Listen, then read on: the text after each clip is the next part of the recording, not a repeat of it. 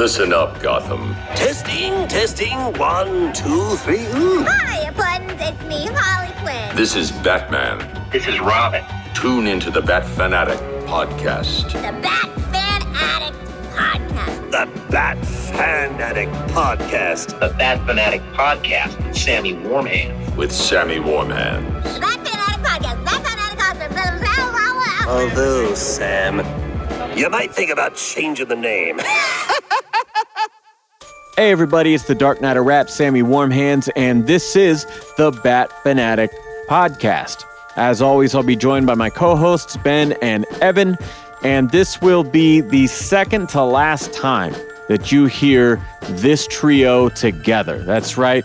It is nearly the end of season three, and Ben and Evan will be moving on. So enjoy this three hour jam packed discussion. I left all the tangents and discussions about the influence, the impact of the film, and the controversy, and all of our other interests. It's all here.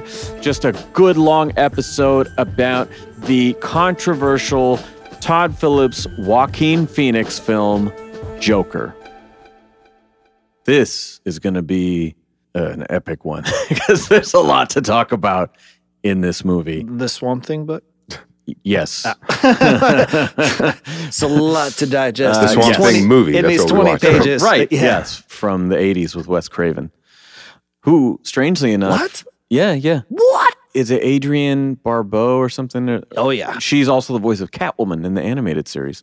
Very interesting. I know about her because uh, there's this episode in Sealab 2021 where they're having this whole thing about these like great robot wars and will they transition their bodies into robot bodies, you know, so that they're on the winning side when the robots come and blah, blah, blah. And Captain Murphy is saying something about like, but could my robot body be a beautiful woman? and, he, and he calls himself an Adrian Barbobot.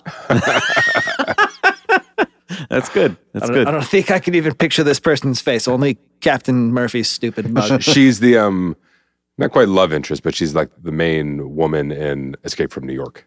oh, okay. She was Man, I like haven't a seen that kind of a sex symbol of like the seventies and eighties. She's in Cannonball Run. There's a famous scene where like they get pulled over by the cop. She's like, "Wait, I got this," and she unzips her cat suit to reveal her cleavage. and then the cop comes up, and it's like a super busty woman. And she's like, oh. "Okay, so license and registration, please." Yeah. that's funny. I don't suppose you have a driver's license tucked down in there somewhere, do you? Yes, officer. I've been bested by your bust. Wow, I'm gonna start saying that anytime it ends a little too early. Yeah. Um. So anyway, I made the post online today that this will be our last two episodes that we're we're recording. We're gonna talk more about that on the final one because we'll have more time. I'm excited to do this with you guys, and uh, it's been really fun. So thanks for being here, Ben, Why did we end on Edge Lord Joker? Evan. hey. Okay, cool. I tried. I tried. Wow, wow, wow. Um, I mean, kind of derailed us with that question. Hello. There. Yeah, but uh, it's because it's your favorite.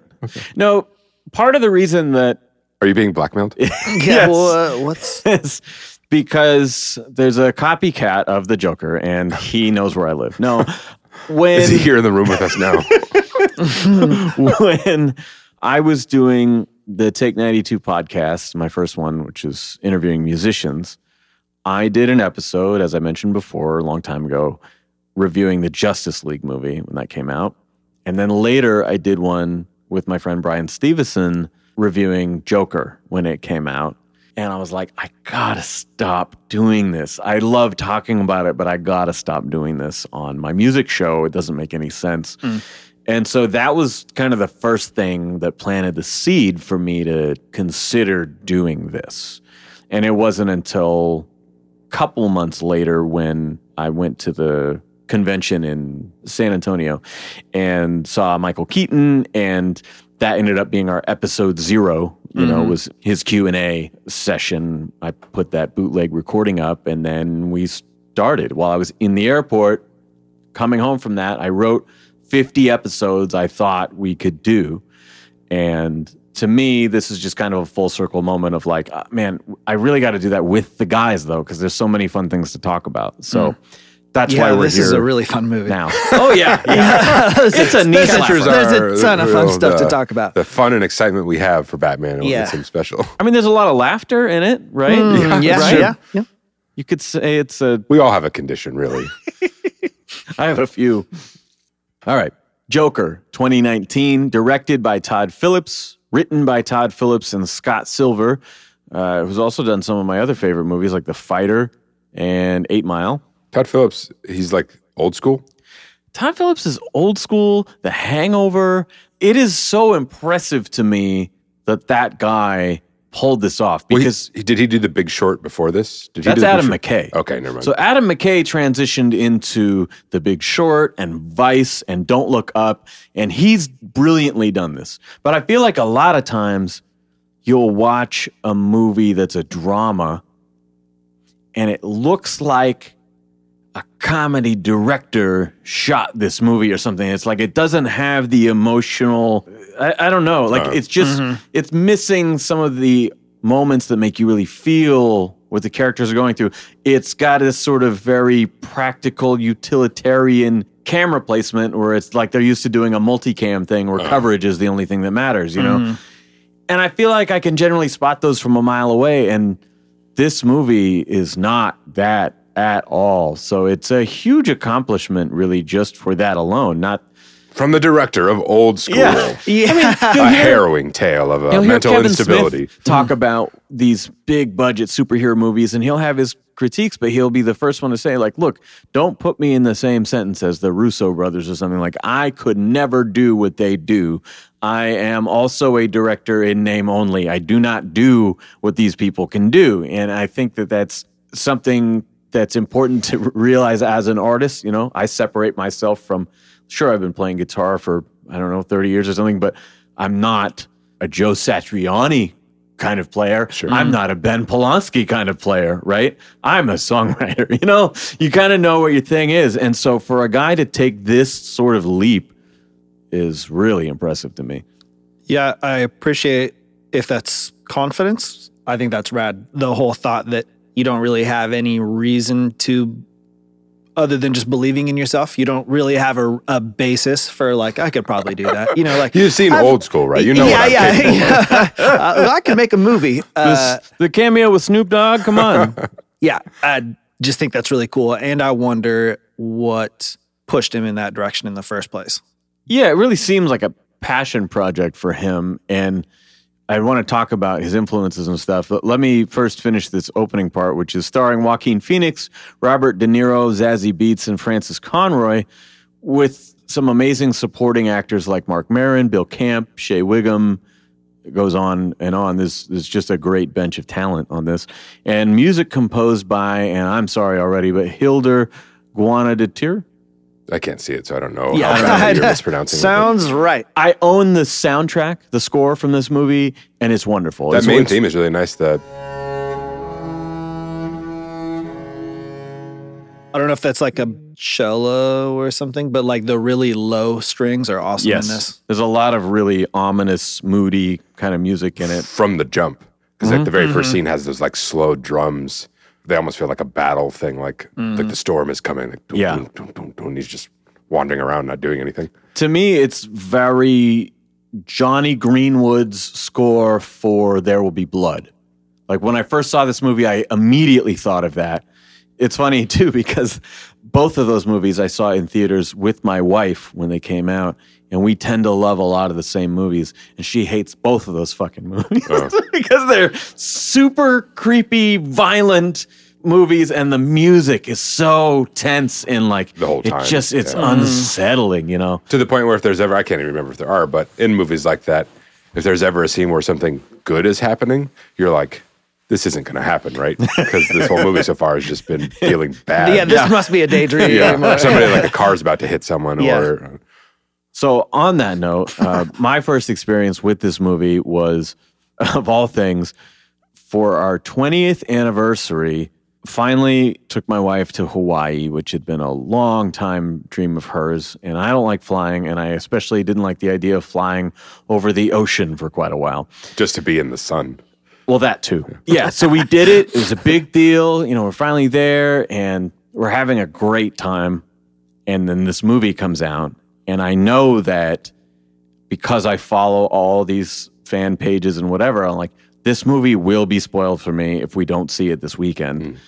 And so I kind of twisted her arm and we went. You know, again, she loves going to the movie premieres with me, but not in the middle of our 20 year vacation to the place she's always wanted to go. And so it was already like, okay, it's a concession. And it turned out to be like the most sickening, just like mood killing, day ruining experience. Yeah. It was Hey, like you one want of to go those make out? What could crap on this one those perfect vacation? Perfect. Yeah, it was one of those idyllic vacation days where you know you're you're just away from everything and you're out there and you're living life together and it feels good and you're trying new things and it's like wow this is you know everything we thought it could be and then like all right let's go check out this movie after dinner and it was like the biggest downer I think I've ever experienced like a, a 180 Let's in go. my day. I, I've heard a lot about this new movie that should be pretty fun for our uh, anniversary. It's called Requiem for a Dream. Uh, Great you, cast. You Let's step see. out the theater and you're looking at the ocean and the palm trees, like, ew, a this place world. fucking sucks. so Everything's broken. That said, I want to know if either of you remember what your first experience was with this movie. Did you see it when it came out, or did you happen to catch it, you know, on HBO eventually? Or you have seen it before, yeah? Yeah, I didn't watch it in the theater, so I must have just watched it at home when it came out. I remember you had a sketch of Joaquin's Joker at some point. Yeah. I was very content to not watch this movie ever again. yeah. I have like a short list of one and duns, and this was on the list. Well, we talked about on the last session, I think. You're like, oh yeah, this movie is great, but I don't not this one, but like such and such is great, but I I don't really want to watch a super violent movie right now. You know, Mm-hmm. We were talking like about The Killer. Everything going. Oh right, yeah, just like with everything going on in the world right now, it's you know I've seen enough carnage or whatever, and I'm thinking to myself, oh, they're gonna hate this episode. what I, I will say, I mean, it's. I wasn't like upset the first time I watched it, but this time I was. was, like, the story is effective and it works on me, but I wasn't. It was to the point where I was watching with Mika, and she's like, "My friends told me I shouldn't watch this movie because of the things." She's like very sensitive. I was like, I don't, I don't think it's that bad, but so she ended up just. She's down going- with the fish fucking movie, but not. it's not the fucking; it's the uh, romance of it, Oh, the yeah, intimacy, right. the uh, Okay. whatever. I don't need to explain why relations. some women love The Shape of Water. It's uh, if you know, you know. Yep. Um, but so, but this time even more, I was like, I don't feel. This didn't make me feel bad or anything like that. But so my first experience with it was hearing all the hype and everything, and even Right. before it came out, I'm like, well, Joaquin Phoenix is an amazing actor, a little bit of a, a butthead at times, but always great on screen. Because we'll always remember the Casey Affleck era where he was in character the whole time Oh, and we just yeah. thought he'd lost his mind. Yeah, it's like it's uh, kind of pretentious to put other people through that. Of like, it's like it was all a character. Remember those awkward interactions we had? And Now it's uh, a this- movie. yeah, And you're in it. but um, despite that, looking at it, going like, uh, I don't want to watch this fucking movie. Like, I appreciate the Joker character, and like Batman stories are good because of him. But at the same time, I think just a lot of people at different points and different versions of the characters have like missed the point a little bit, which I've complained about before. Of like, he sucks. Yeah. And sometimes they make him. That's that's my whole thing. That this is not an edge lord Joker. The whole an edge lord Joker means See how cool it is that I'm this evil? Yeah, uh-huh. that, something has to be like, man, it's like a Fight Club. Like, if you weren't such a fucking pussy, you could be this guy too. Where this is like not that. I like how Chuck Palahniuk recently had to make another statement saying, like, look, if idiot frat boys watched that movie and didn't realize that Tyler was the bad guy, I don't know what to tell you. Yeah, okay. it's more about them than it is about my story. Yes. And you bring up an interesting point with the hype because this movie was like a small budget movie that made a billion dollars. And it was largely because of not advertising and not the fact that everyone wanted this movie. Because this came out when this came out before the Snyder Cut, for example. And so, like, that universe is still happening. This was before the second Wonder Woman. That universe is still going. And this is probably the first time an existing universe has been ongoing in theaters. And then they went, we're going to do some mm-hmm. Elseworlds Here's the. Venom movie. Yeah. guys, you were you're ready for this, right? right? This and it was it was that sort of for? thing. And my reaction was like, why? The comedy guy is going to make a a Joker movie separate from everything with Joaquin Phoenix. Like, I, again, don't get me wrong, I love Joaquin Phoenix, but like, why? Like, who is this for? Yeah, and, and I- then it was the controversy over people going, "Oh, this is a really violent movie. He's the protagonist. This is gonna, you know, this is in Incite the- the incels and uh, yeah, I mean, this is like the the fucking heart of you know American school shootings on the rise again, and all this crazy shit. And people are like, this is a bad time for this to come out.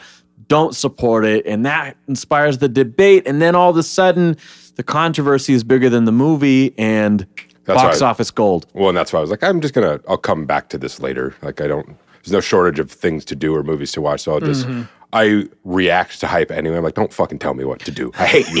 Yeah, I'm yeah, the boss, not you. Evan's with you on this one. Yeah. I know. Uh, But- yeah, just wait for it to pass and then Yeah, yeah. and then come at it at, at a time when you you're free of all that. You can just like accept it for what it is. So 20 years later, you're like, you know, The Sopranos was pretty good. Yeah. Well, no, I actually still haven't watched this movie, so I'm excited to hear you guys tell me about it.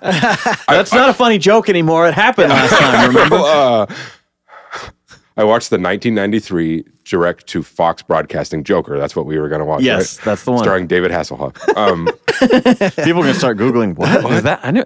I missed that. he was Nick Fury in the He made for TV. Shield movie. I will say the trailer for this. I, I from the beginning, I thought the trailer was awesome. Like that, that smile though you're feeling lonely, like that Mm. sets the mood really, really well. And I didn't think it was going to be bad, or I didn't wasn't going to like it. I just was like, I'm not going to watch it right now. yeah, again, I sort of felt like I don't need this.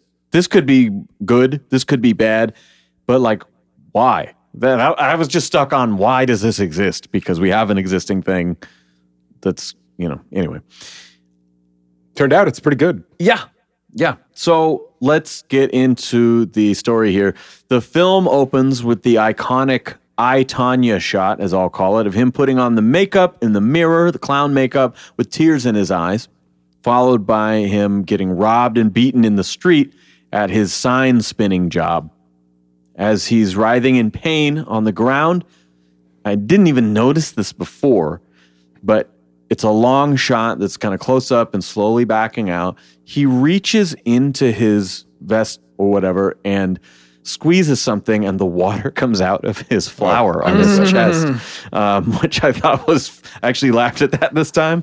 And as the camera pans out, we get the the title credit screen right there, and I think very clearly we're sort of building a, a very specific and different world than we've ever seen. The fact that he's it's children who are beating him up, and not just that, they're like particularly sadistic about it. They're like Kick him egging each- harder. yeah, Fuck, egging yeah. each other on to do that. And he's just, oh my god, please don't do this. Um, it, a lot of it feels like like '70s New York. Well, yeah, that- and this that's is what I think too. Yeah, I think the movie takes place in like 1982 or something like that, and it's definitely made. Uh, a lot was discussed about that, like, oh, it's just fucking taxi driver ripoff when they put it in the Batman universe to get it made, or like this is just a ripoff of the King of Comedy or whatever. And like, I, I want to talk about those those movies as we go because I've seen both of those movies, but in preparation for this, I decided not only did I listen to my old ass podcast from years ago with my friend Brian, because we had just seen the movie for the first time, and your fresh thoughts are long forgotten after you've seen a movie numerous times. So I listened to that, but then on Friday, I watched The King of Comedy and I watched Taxi Driver I've never seen The King of Comedy. before me watching this movie. Uh, it's hard to find generally. It's not one of the more popular ones. I couldn't find it on any of my streaming apps, and I don't own it. I found the entire thing on YouTube. One upload, Oh. not a bunch of fucking chapters and shit, no ads, and it's passable quality. So I watched the whole thing on YouTube. In both those films, Robert De Niro is the anti-hero, antagonist hero, right? Uh, yes, yeah, he is our our window into that world. I will say. What's interesting about De Niro in terms of the king of comedy and this movie is that it's a role reversal because he's the struggling comedian in that movie trying to get on this talk show uh, with Jerry Lewis. And in this one, you know, he's the one with the, the comfy gig mm-hmm. that uh, our, the- our hero aspires to, jokes. you know. Yeah, mm-hmm. exactly. Super rats, Super Cats, you know. It is interesting in that way, and there are some parallels, which I'll, I'll mention later. But this movie was able to exist even in the midst of all these other films coming out in the DC EU because it was out of time. Mm-hmm. You know, this is 30 years ago. It's grimy New York. It's a totally different feel. There's not, if you just put, like you said, Venom, when we've got all the Tom Holland Spider Man movies coming out, like, mm-hmm. are they going to run into each other or not? What the fuck's going You know, you don't have that feeling at all. Yeah, you're not trying to pitch to me that somehow these things are all happening simultaneously. Yeah.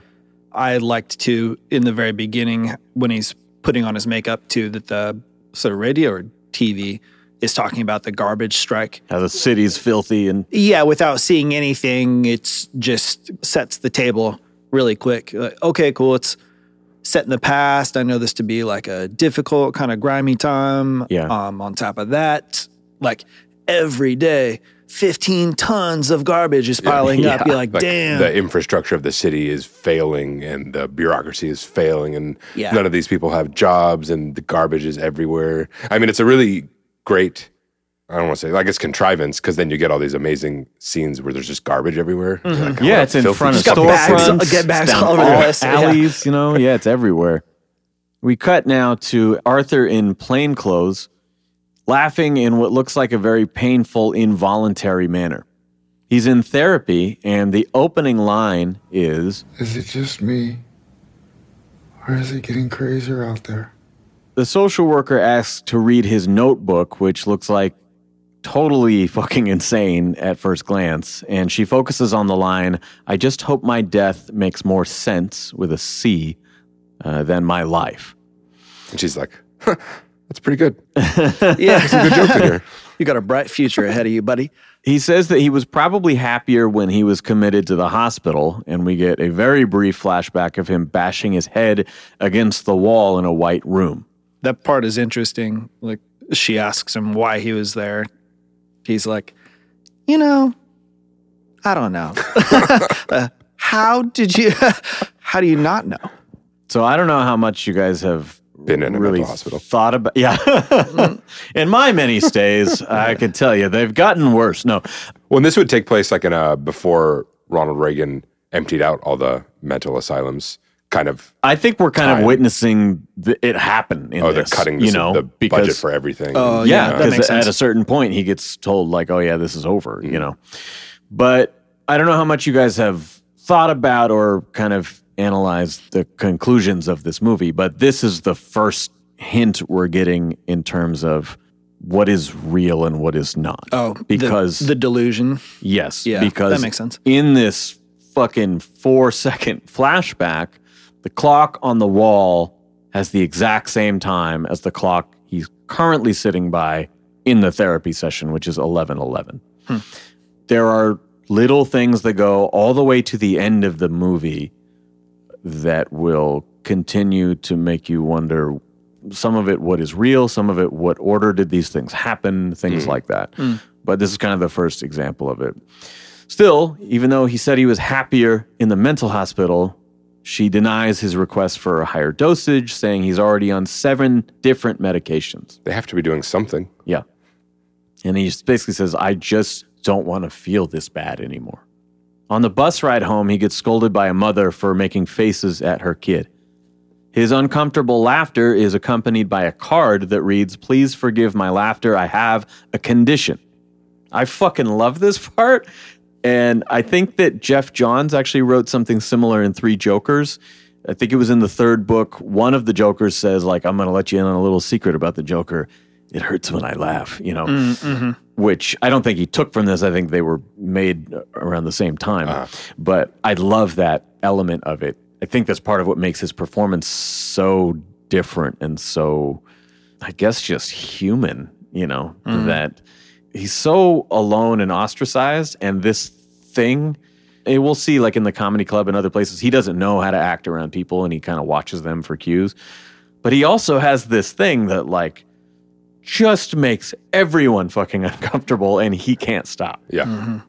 Yeah, and it plays into it too because the the uncomfortableness makes it happen more. It's just this weird. yeah because he's always uncomfortable Yeah. then it keeps happening and Yeah. And other people read into it as him like taunting them. Yeah. Which makes mm. them upset. Well, and angry. she's like, "Oh, you think this is fucking funny?" And he's shaking his head with a grimace on his face, but he's like fucking cracking up too. And it's mm. just, it's a very interesting thing to see.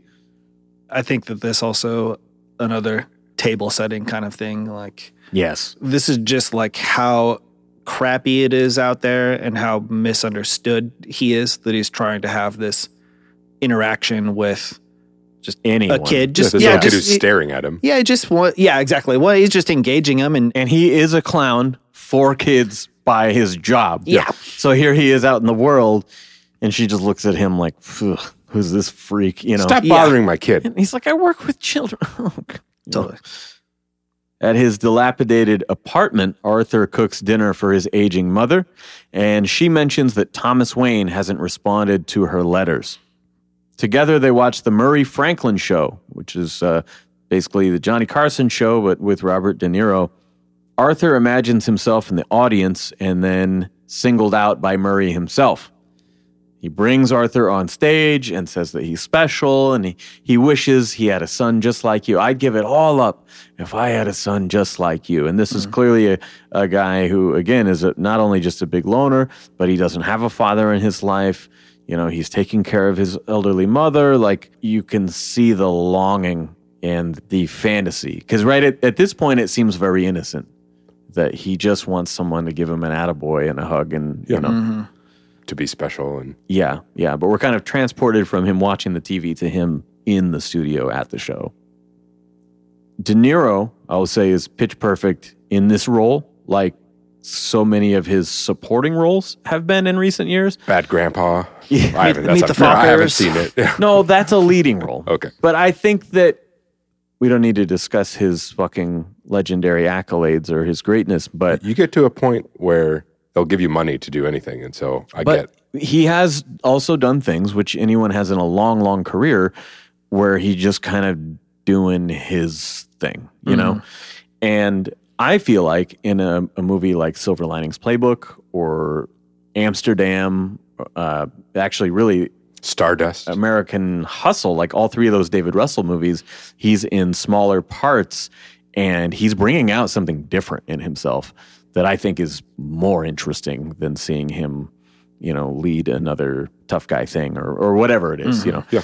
This very much feels like that. Like he's bringing his A game. He's trying to not only be that sort of old school comic type, but also sort of the beacon of morality in this movie. but in a way that's like establishment.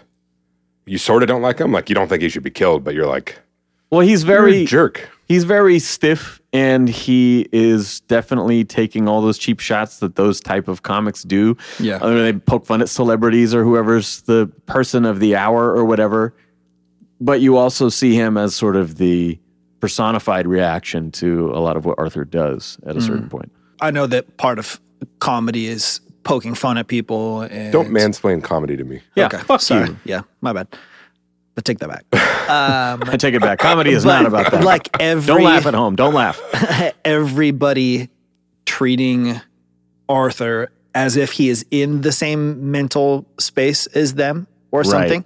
So that's all well and good to poke fun at somebody who has the same amount of confidence as you or or is Right. in on the game or something. Awareness. yeah, you, you. We just uh, you know jabs back and forth. But how can anybody look at dude or interact with him and not realize that you're not thinking about things in the same way and stuff, Yeah. and then continue to do those things anyways? Yeah. Not like don't poke the bear, but how can you be so unaware and so? He he seemingly cares for these three business guys that got murdered on the subway or something, but can't see what's like sitting right next to him. And, and that's kind of like stuff the, affects him. the meat of the movie. Is Yeah. the divide of the people who look at him and see what he's done, and they read into it in their own ways. But like a whole group of people are like, "Yeah, we're tired of being kicked. Let's explode." And then a Yeah. whole bunch of other people who are in a better situation who are like, "What's wrong with you? Totally. Yeah. Why would you do something this extreme? Like, what's Right. I don't understand." And it it does feel a little the scenario that I don't like in stuff where people just don't explain themselves. You know, maybe live television at that moment wasn't the time to. Well, no, it was a pretty good opportunity. Like, how, how come he he never says uh, I was coming to the defense of this woman, or there was just a misunderstanding or something? You well, know, it's that typical movie thing where Why didn't you Yeah, just call him on the cell phone? you could yeah you could clear up Yeah. some things if you just but at the same time like when you're in the moment you're not always thinking of the right thing to say as well you know so so many times we're like oh man i should have fucking said you know Yeah, because we've already established he's not like all there, so he's No. not going to make the right choice. And also, I think he's made the transformation at that point into just being yeah it has Pure- nothing to do with purely defending chaotic. someone's honor yeah, yeah, yeah. now we cut to arthur's skeletal back looking like christian bale in the machinist he's in the clown locker room whatever Why do you say it like uh, at that's not a thing? Yeah. I, I don't That's know exactly exactly what what, it to is. call it. Clowns only. I don't, I don't know what he's doing with his. I think he's breaking in his clown shoes. Yeah, or maybe they lace up so high that you have to stretch them that far down in order to get your feet in. But the way that they obviously intentionally, he's making these like, yeah, these these like wrenching, just these weird sounds, and then it, but it's his back, and so it gives you the impression that it's like his body creaking and stuff. His coworker Randall gives him a gun after hearing about him getting mugged in the street and Fuck says, Randall. "You need to protect yourself out there." That guy's a great actor. He was in Boardwalk Empire, and he was a character who always talked about himself in the third person. So he's just like, "Fuck you." Yeah, you like suck, George man. Blubblers needs a little bit of this. George. Uh, That yeah, guy's he was really great. actor. He was great in this. he was in True Detective, also. I think Oh, one It's of the good. good seasons. the first season. Yeah. Okay, good. I think it's him. Arthur insists that he's not supposed to have a gun, but Randall also insists. He makes some joke to Gary, a little person, and Arthur laughs with him as he exits the room. This is one of the best shots in the movie, I think, where the camera follows him down the hall as the laughter stops. And I think at this point, I'm starting to feel like we are really getting to see a once in a lifetime kind of performance here. Like, mm. this is one of the moments where I think you kind of like him basically crying, shaking his head no while laughing, you know. But I think this of him doing that maniacal laugh, and they used it in the trailer, but this whole long shot down the hallway, it's just the perfect combination of like social awkwardness, his fucked up condition, and Yeah, is he laughing because the one he thinks he's supposed to, and also the joke made him a little uncomfortable, and so he's just like, I think it's kind of both. And you know, then he walks into the boss's office, who's uh, played by uh, I I don't know how to pronounce his last name. Is Josh Pais? He was uh, the voice of Raphael in the first Turtles movies, and you can kind of hear it What? a couple times in the movie, I know, I just know him as Um, like, oh, it's that guy. particularly as he like chews him out on the phone later. You can hear the like angry New York thing come out. And like it's Raph. Bullshit. What kind of clown carries a fucking gun? You gotta know what a crumpet is to understand cricket. Is Raph saying fuck a lot, but he does not believe Arthur's story about getting jumped, and he says, like, just give the sign back. He's you know, like, just why would I take a sign? Who knows why madmen do what they do? He's like, do it or I'm going to take it out of your paycheck. And the music creeps in and slowly drowns out his boss.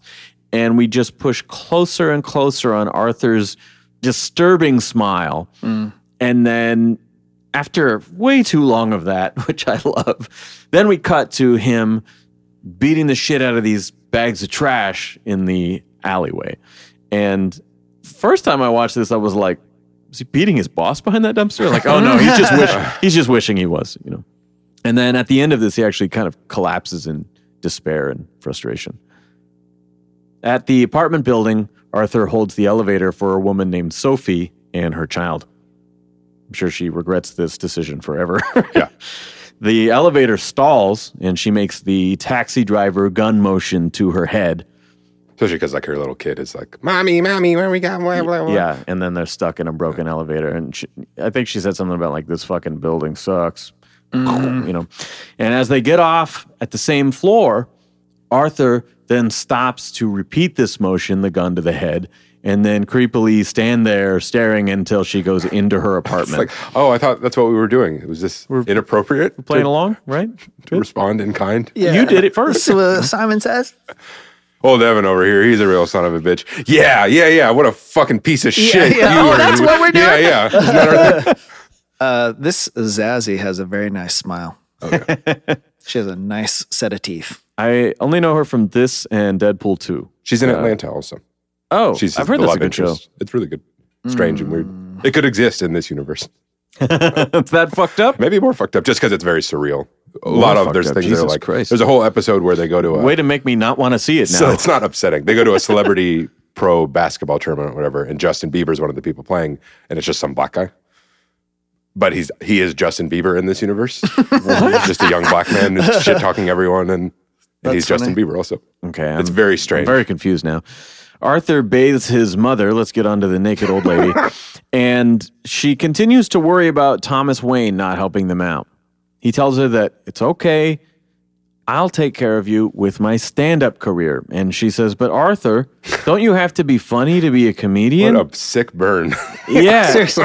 And she is so Shit. sincere in this moment of like, what the fuck are you talking about? Yeah, so flat. Afterward, he watches TV while playing with his new revolver.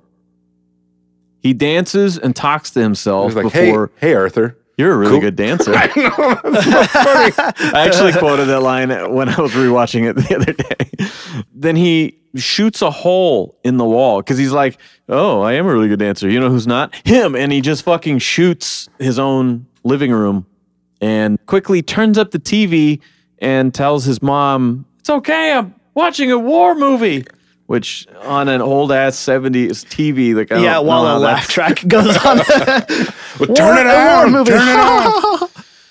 The next day, he stalks Sophie on her way to work.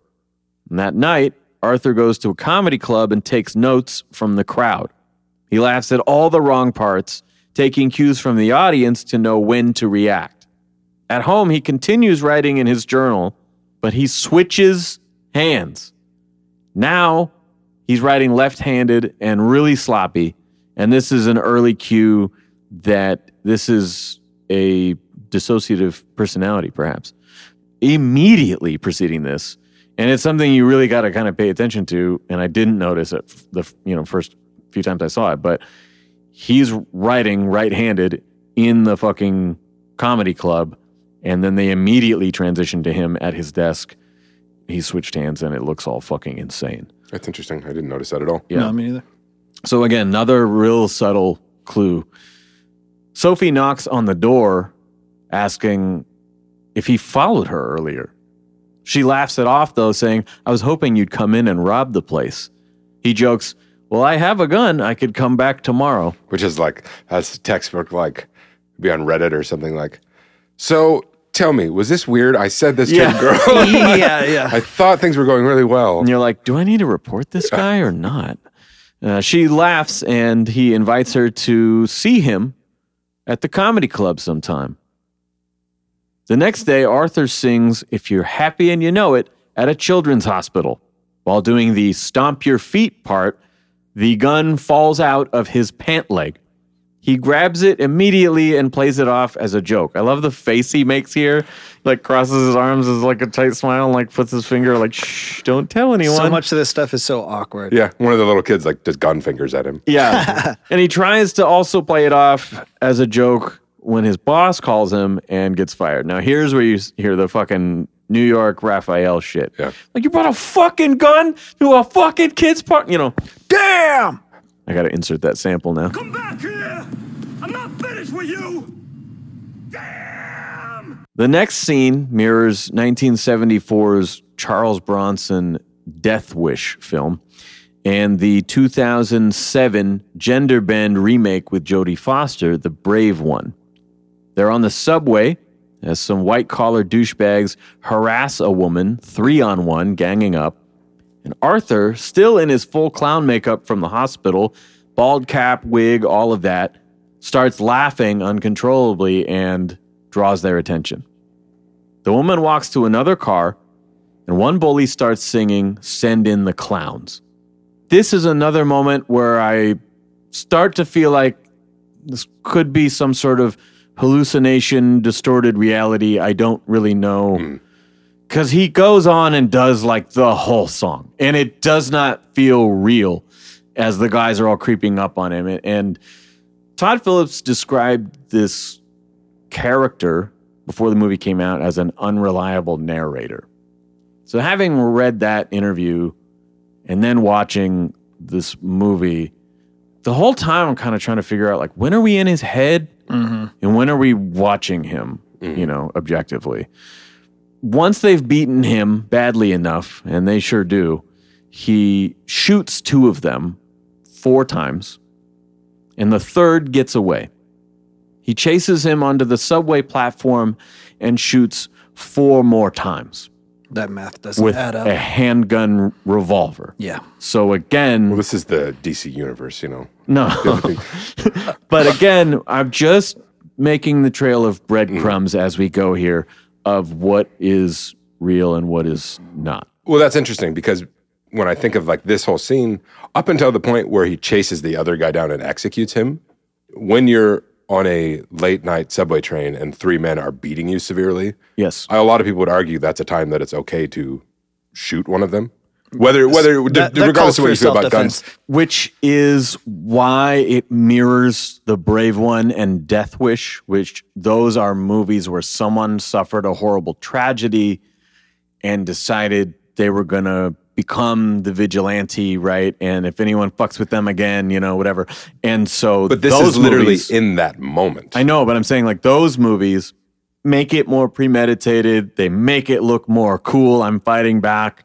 And in this moment, it is much different. He is minding his own business. He does get attacked, but there is a shift mid scene as he then pursues this guy who's running and pleading for his life and guns him down in cold blood. But then on top of that, when you frame it in the idea of like what is real or what isn't, that makes me also think like, well, all we really know because the way the other characters react to the movie is that he killed those three guys on the subway. Yeah. Otherwise, it's like how much else of that happened. Yeah, we don't know that that last it. part even happened. or that that the because he did tag him once as he was running away. But even that, like, how much of the first part happened? Well, yeah, with how the much song it- and all that too. Well, how much was he actually really being beaten? Was it that, or was like that in his head?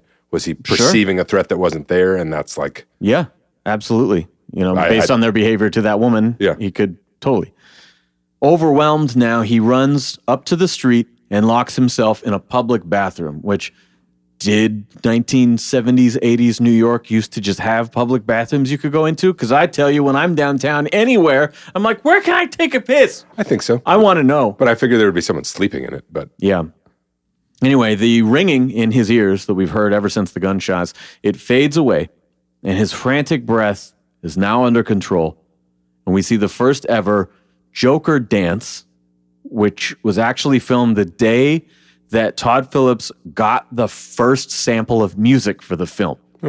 and used the actual music, and that's what he danced to in that scene in real time That's cool. React to this. the scene was largely made up on the spot, as Joaquin said they struggled to illustrate the change from Arthur to Joker in that moment. And the whole thing was supposed to be like he he looks in the mirror at himself and there's a thing, and they couldn't figure out how to do it. Hmm.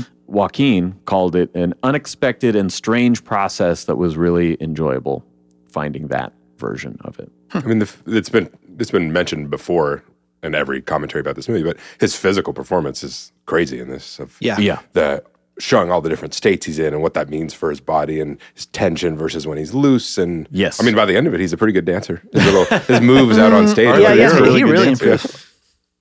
Afterward, there's a brief shot of Sophie greeting him at her door, and they go inside together.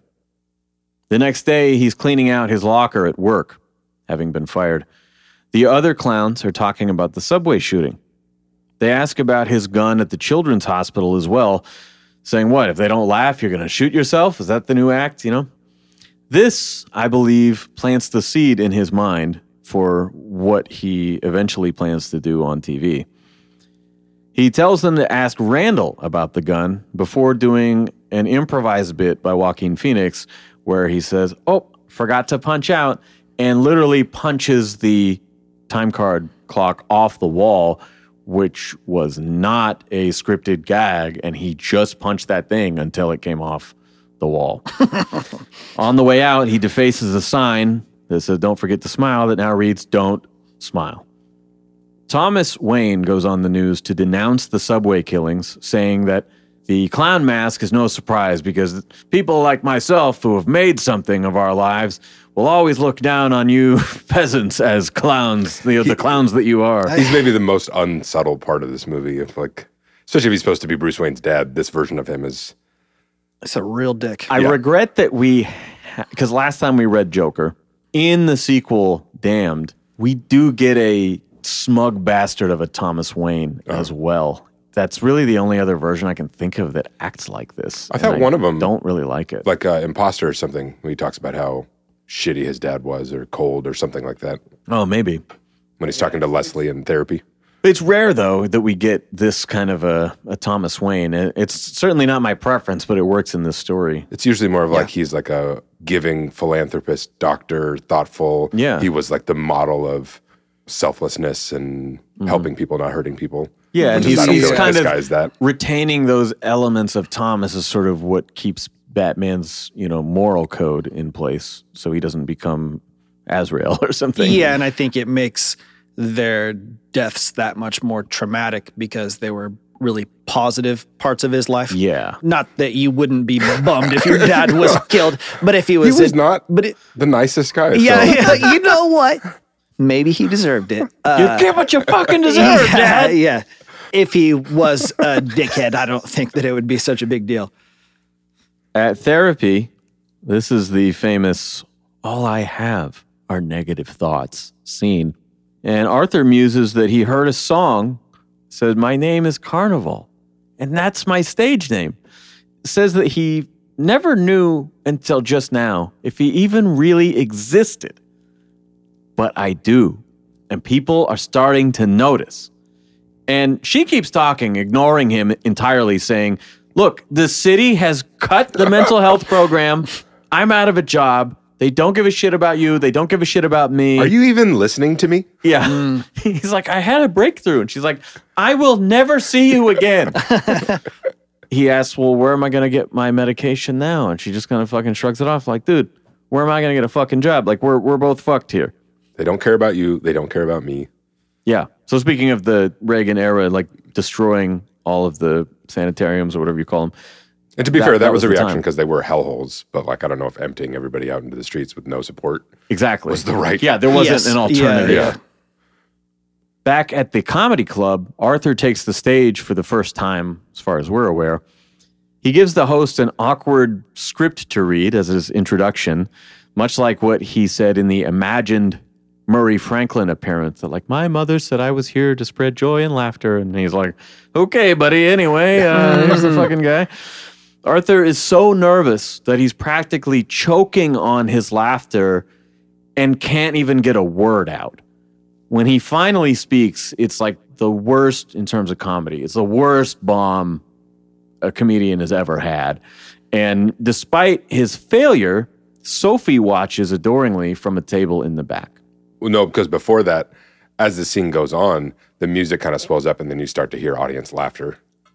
Like, Oh, that's a great point. Yeah, because that's like a great you- point. You because you don't hear what he's saying, but you do start to hear some reactions, and then you see her face. So again, that's a twist in reality. yeah, that's not- great. And they're yeah. Hmm. Oh, I guess it's working because I, I think the first time I watched this, I did have that thought of like, oh, maybe they actually are. Maybe something is starting to work or something, and they're laughing. That's funny. Yeah, at the very least, maybe they're just laughing at him. point. Yeah. yeah, yeah. I didn't You know- think about that either. You know what's funny is in the King of Comedy, I mentioned about halfway through. It's like it's so weird. His whole thing is like, no, I got I got good material. I'm a comic. I can do it. You know, and he's badgering everyone at this show trying to get on. You know, their Tonight Show thing. And I was like, it's weird that we've never heard his material. Hmm. They haven't showed us a page from his journal or anything. We've never seen him perform. They keep telling him like, "Yeah, the tape that you sent in it was actually pretty good. You know, just like try it out on stage. We want to see you on stage. We'll send somebody out." And I was like, "We never see him do it." That's a nice choice. Yeah, that's but what's funny is in the finale, we do see him do the act, and it's pretty funny. Uh-huh. It's like, wow, this guy was actually not bad. And I'm like, I don't know if I like that choice that you're kind of justifying this guy's Mm. actions a little bit. Oh no, but I mean the idea is because you're just because you're good doesn't mean you deserve it. Without knowing anything about that movie, Yeah. just the idea of like that doesn't. It's not like I'm fucking good. Give me my shot. God it doesn't deserve, yeah, it, it doesn't necessarily justify his actions, but it does make him right. Oh, if you just give me a chance, I'll show you. This is Yeah, yeah, uh, yeah. On the walk home, he sees the newspaper headlines about a killer clown on the loose. Sophie, over his shoulder, says, Three less assholes in Gotham City. Fuck 'em. And they go to a diner and have a laugh. In between, we see an important shot where a taxi slowly passes by. There's a passenger in the back with a clown mask. He locks eyes with Arthur, who looks very proud to see his influence out there in the world. One of the cool things about that scene that you guys probably didn't notice is that Yes. the driver is a AI digital young Robert De Niro. It's only there for a split second, but it's like a Are you fucking with me right Yeah, now? yeah. Okay. yeah, like what? I'm like that. just Nice like, work, You just you Eagle see it Eyes. in the mirror. It's really quick, and then Travis? This little guy with a fucking mohawk. AI digital Carrie Fisher's in the passenger seat. on the other side. Peter Cushing's walking by. Evan, that deserved a bigger laugh. Come on. The way that you just like had he had the little like squeal, The throat whistle? Yeah, yeah. that made me made me think of uh, Nedry in Jurassic Park. He hits he hits those places. Yeah, yeah. Arthur and his mom watch Murray Franklin on TV, and he whisks her up for a dance to the closing theme song. Afterward, he finds a returned letter that his mother wrote to Thomas Wayne, stating that he is Arthur's father and they need support. Through her locked door, Arthur demands answers. She said that he was very powerful and made her keep it all a secret. Arthur goes clowning around at the gate at Wayne Manor, luring a young Bruce to watch his magic tricks. He gets closer, and Arthur puts his thumbs in Bruce's mouth to force the smile, like he did to himself in the mirror in the opening scene. Nothing weird about that. Nothing at all. Alfred confronts him and calls his mother, Penny, delusional, even laughing in his face at the idea that Thomas Wayne could be his father. Arthur chokes Alfred through the gate before letting go and running off into the distance. That actor, that actor who plays Alfred, that actor who plays Alfred, he's great. There's, he's, I think he's been in a ton of things, but I saw him in uh, the Amazon show Catastrophe, Oh, that's a great show. which is a great show, and he he has some like really really great lines. He's kind of an asshole who dates one of the characters after they divorce, mm-hmm. but he's really really funny. And they go to like a bar, and he's so he dates Sharon Horgan's character on that show? no, he dates um the woman who was in Extras, the Scottish woman. Okay, I haven't seen her in a while. Never mind. Well, she- the- I'm leading us way off into the weeds He- here. He's just really good in that. A very unique character, and he's also in The Great. He plays like the head general of the Russian army, and he's just a complete asshole, but kind of charming. Not asshole like that Hmm. Yeah, guy's an he's- asshole. He's like a mess of a person, but But he's not funny. like a, a warm, witty Alfred. He's very much like. uh, Well, I mean, we've never seen Alfred introduced by addressing a fucking threat to the child. So Yeah. Yeah, or Who knows? even like a young, stocky version of him. yeah. I mean, in my head, Alfred is just forever an old person. And like wise and kind. No, this is the this Yeah. is the right Alfred for this Thomas Uh, Wayne. yeah, I assumed that. well, yeah, because Maybe if the Bruce death is of young, his uh, wards. That's will true. they're soften gonna him. you know age together. So by the Yeah. time he's Batman, Alfred, this Alfred would Then be he's an an older old man. Outside the apartment, Penny is being loaded into an ambulance, and Arthur rides along. The cops question him outside, saying they came looking for you about the subway killings. But his mom, they say, went hysterical. And after our Gotham by Gaslight episode, I actually did look up the origin of that phrase, and it's exactly as you said. I did not know that was a sexist term. Most medical things are sexist or ableist or misog or you know something like, Like, that. I'm sorry, man, but can your husband explain your symptoms, please? Somebody get this woman some Valium or some laudanum. Let's drug her up so I can talk to a real man. I like this scene because this is the first like moment where in his response to them, he's totally confident and like kind of pushes back against them. This movie up to this point, he's never been like that. Yeah, he did shoot three people, but even that was like a moment of like reaction Terror, and terror. yeah. Yeah. where this is like I don't remember what he says. Did I write it down? Well, he kind of blows them off, yeah, because they they ask him about getting fired for bringing a gun to the children's hospital, and he's like, you know, it's a prop, it's part of my act, whatever. And It's like, "What- did you do something to my mom? What do you mean? I, uh... Did you fuck my mom, Santa Claus? Did you fuck my mom? Did you do this? yeah, yeah, because he's like, oh wait, so you came? And he's like, yeah, we started asking her questions, and she fucking, they said she had a stroke or whatever, and it is very interesting where he accuses them of causing it when in reality it's the things he's done Well, so strokes are a physical thing. Well, I know, but like, but if there's any reason for them being there, it's because of the things he's done. Yeah. you know? I think the random times that he stands up for himself or speaks with confidence are interesting. Like his last time in the, I don't know, shared clown space before Clown locker punching room, the. we've decided to call it. Yeah, is that the, is it the same? It's the Clown Depot. yeah. Okay. where they get their assignments.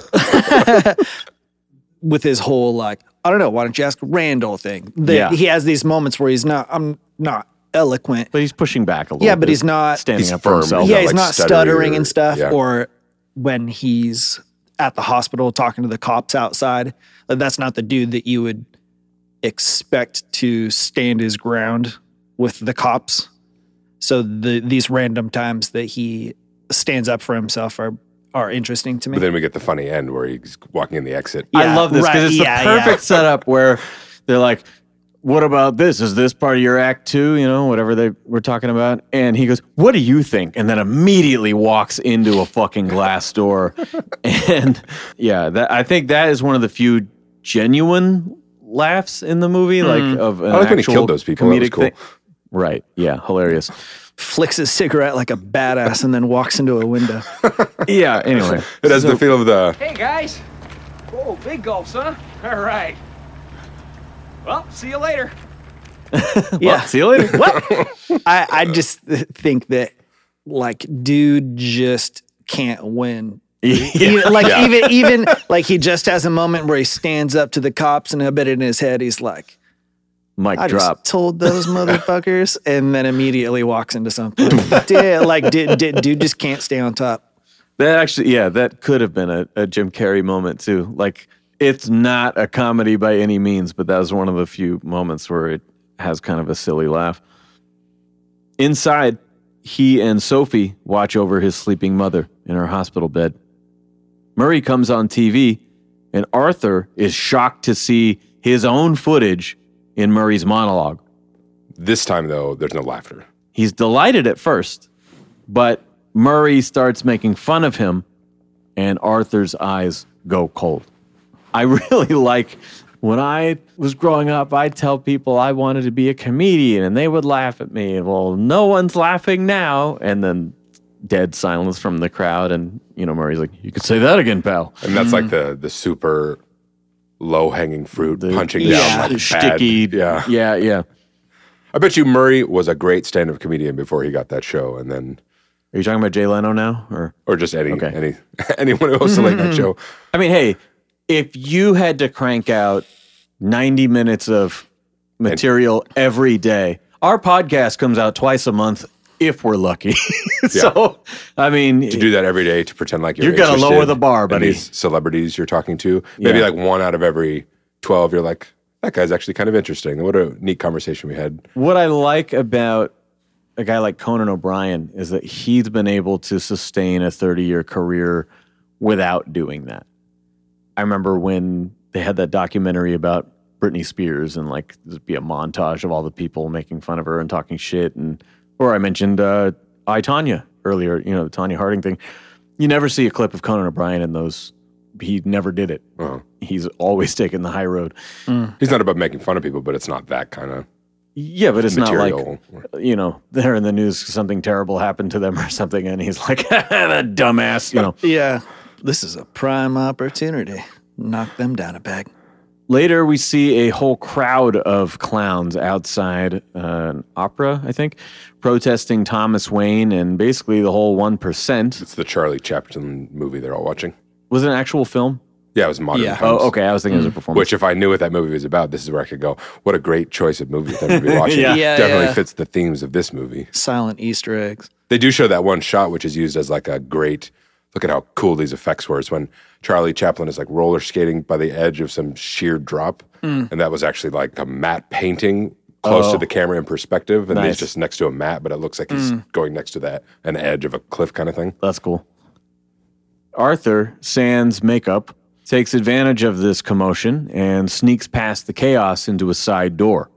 Dressed as an usher, he follows Thomas Wayne into the bathroom for a confrontation. Also, him dressed as the usher is a very like Joker feeling looking Yeah. moment.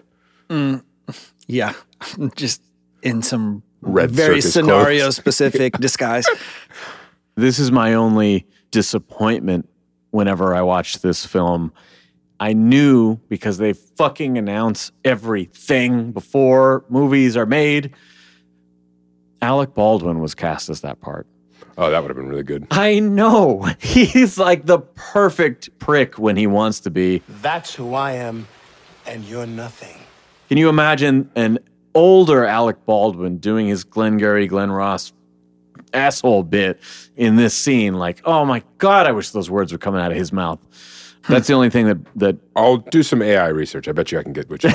yeah, yeah, make, make Yeah. happen. Um, this guy, though, Brett Cullen, also played the congressman that was kidnapped by Selina in Dark Knight Rises. Well, so that always So he's is got a weird to me because Batman he's in a movie connection. with Matthew Modine, and I'm like, Huh. these guys are almost the same person. That's weird. to Put both of them in your movie. it was one of those where he dropped out for scheduling conflicts and around the same time i think it was 2018 he was in edward norton's like written directed starring film motherless brooklyn which is a very good movie. Baldwin or this guy? baldwin. I'm wondering if that's why he had to drop out but yeah it's like edward norton bruce willis bobby cannavale is that how you say his name? Um, yeah. Also in Boardwalk Empire. great cast. And not to give anything away, but his role in the story has like a similar beat to this moment, which is interesting to me. That he's like, oh no, I wound up having to do this other movie, but kind of two birds, you know, like What's my name? Fuck you. That's my name. yes, yes. Uh, You see this watch? You see this watch? All right. Thomas says that Penny adopted Arthur before she was committed at Arkham. As Arthur loses his composure, Thomas, a much larger man, punches him square in the face and says on his way out, If you touch my son again, I'll fucking kill you. This next part, I believe, is the most important point in the film, as I believe there's sort of a fork in the road here wherever your interpretations are, this is one of the moments where you could argue different things. That night, Arthur's phone is ringing off the hook. The cops are still trying to find him. As he rips apart his fridge before climbing in and closing himself inside. This moment is never explained, but I believe symbolizes either figuratively or literally the death of Arthur Fleck. When the phone rings the next morning, his dream comes true. It's the Murray Franklin show asking for Arthur. He hesitates as if he's so shocked to hear this that he's forgotten his own name. When they ask, they say, Hey, this is so and so at the Murray Franklin show. Is this Arthur? He doesn't even know to say yes. They book him to appear on next week's show. Arthur goes to Arthur to Arthur Asylum. Arthur goes to Arthur. You fucking idiot. Uh, this is why we're ending the show, guys. Just, um, Arthur goes to Arkham Asylum to find the records on his mother's history. This is a great cameo by Brian Tyree Henry, who I loved in the movie Widows.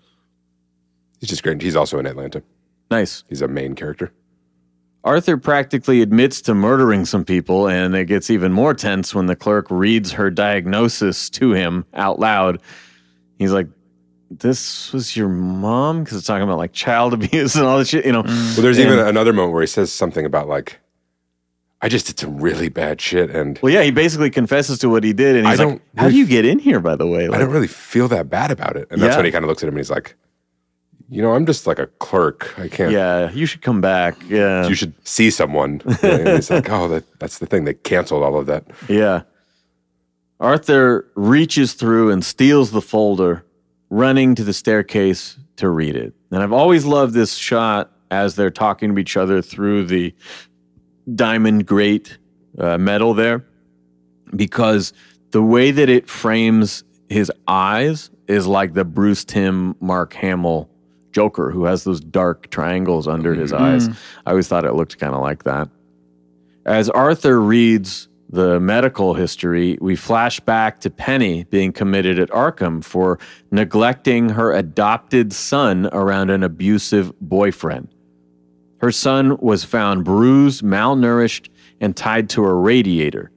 This could explain the head trauma written on the back of his little card that he hands out, like I have a condition, can be caused by X, Y, and Z. She says, I never heard him cry, though. He was always such a happy child, right? And so we're sort of getting a couple things here. Like, one, this lady is also not of sound mind, and we can't necessarily trust what she says. Also, that he came from this fucked up background. But also, it neither really confirms or disproves Thomas Wayne's adoption theory because she was earlier like he's a very powerful man. He said we had to keep it secret, right? And so he's the one who first tells us you're adopted. And we see it here, knowing he's so powerful and connected, he could have also manipulated this so like you know, it could have been like, oh shit, she's having my baby. She's gonna try to whatever. Uh, uh, fucking throw her in the cage. Yeah. you know, Yeah, easily. you know. So it's yeah, and it wouldn't be it wouldn't be like wild for someone who is messed up in the head who adopts a child and then like brings that about in them physically with violence or whatever but also it's like oh maybe this is some kind of like inherited mental illness mental issues Sure. her own delusional thing because that's the biggest thing for me with that was like the if she has some kind of delusional idea about her relationship with Thomas Wayne and all this other stuff and Arthur has the same fixations on Murray Franklin and Yeah. Thomas, and yeah, yeah, disconnections from reality. So that would like that would support the idea that he was not adopted. He is her actual child. Yes. And then how does that connect to the rest of it? yeah. Uh, so the adoption papers are what falsified or what? Yeah, that's like what it would be. Potentially. or, or like you know he was she did adopt him, but she w- he was already her kid, but they he made it. Thomas Wayne uh, used his power to make it seem like she adopted him. Like okay, well you're going to have to go through this process. We're going to say he was abandoned. You adopted him. He doesn't have a father. That kind Gotcha. of thing. And this is the stuff that's why I really wanted to do, do this film on the show because Are you about to tell me I'm so- adopted? Yes, there are so many things that relate to our situation and our relationship. No, there are so many points in the movie where it, on the surface, answers your question, but then if you watch it again, you're like, well, wait, but it doesn't because there's enough doubt. There's always enough doubt mm-hmm. that it could be taken one of two ways, and that's kind of why I said like there's sort of a demarcation line right here where things are really open to interpretation from here to the we end. see him crawling into the fridge and then he wakes up on the bed which Yes. is not like you couldn't have got out of the fridge and went to the bed but th- that we explicitly that's how this scene ends and that's how this scene starts Yes. And yeah, there's so many things from here on in. Arthur walks home in the rain and goes to see Sophie. When she finds him sitting on her couch, she is shocked and afraid, asking if he's the guy who lives down the hall. Like Arthur, right? And he says, I had a bad day. Wink, nudge, you know. And she asks him to leave, saying that her little girl is asleep It's in the been next a- room. dark night He turns to lock eyes with her, deadly serious, and repeats the gun to the head motion from earlier. We cut back to all the times they spent together and see that he was actually alone. All of it.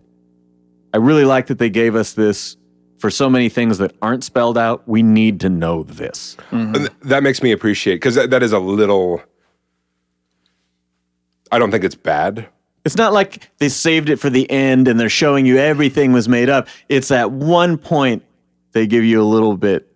Yeah, and, and that that makes that all that other stuff that I never really thought about until hearing you talk about it. The idea of how much of any of this is real. Mm-hmm. So you, it is nice and important to have this one very obvious, very big example of that. Yeah. Mm-hmm. Because then when you look at the rest of it, you cast those same doubts. Which, like Yes. I said, I didn't really appreciate until hearing you say, like, "Oh yeah, what what of any of this Right. is real?" and there goes his it's like the only person even if it was imaginary that like had his back Yeah, or that cared cared about him him or or something him or, or- yeah so yeah. It, it turns out that i mean you can argue how much your mom even cares for you she seems to be pretty Hey, preoccupied with some uh, yeah sorry Not your mom. She doesn't. yeah, like you. no, yeah, yeah, yeah. We, nobody, we nobody, yeah, nobody argues that. But now it's he just has nobody. Yeah, yeah. Ambiguously, the scene ends with him alone in the hallway walking back to his apartment.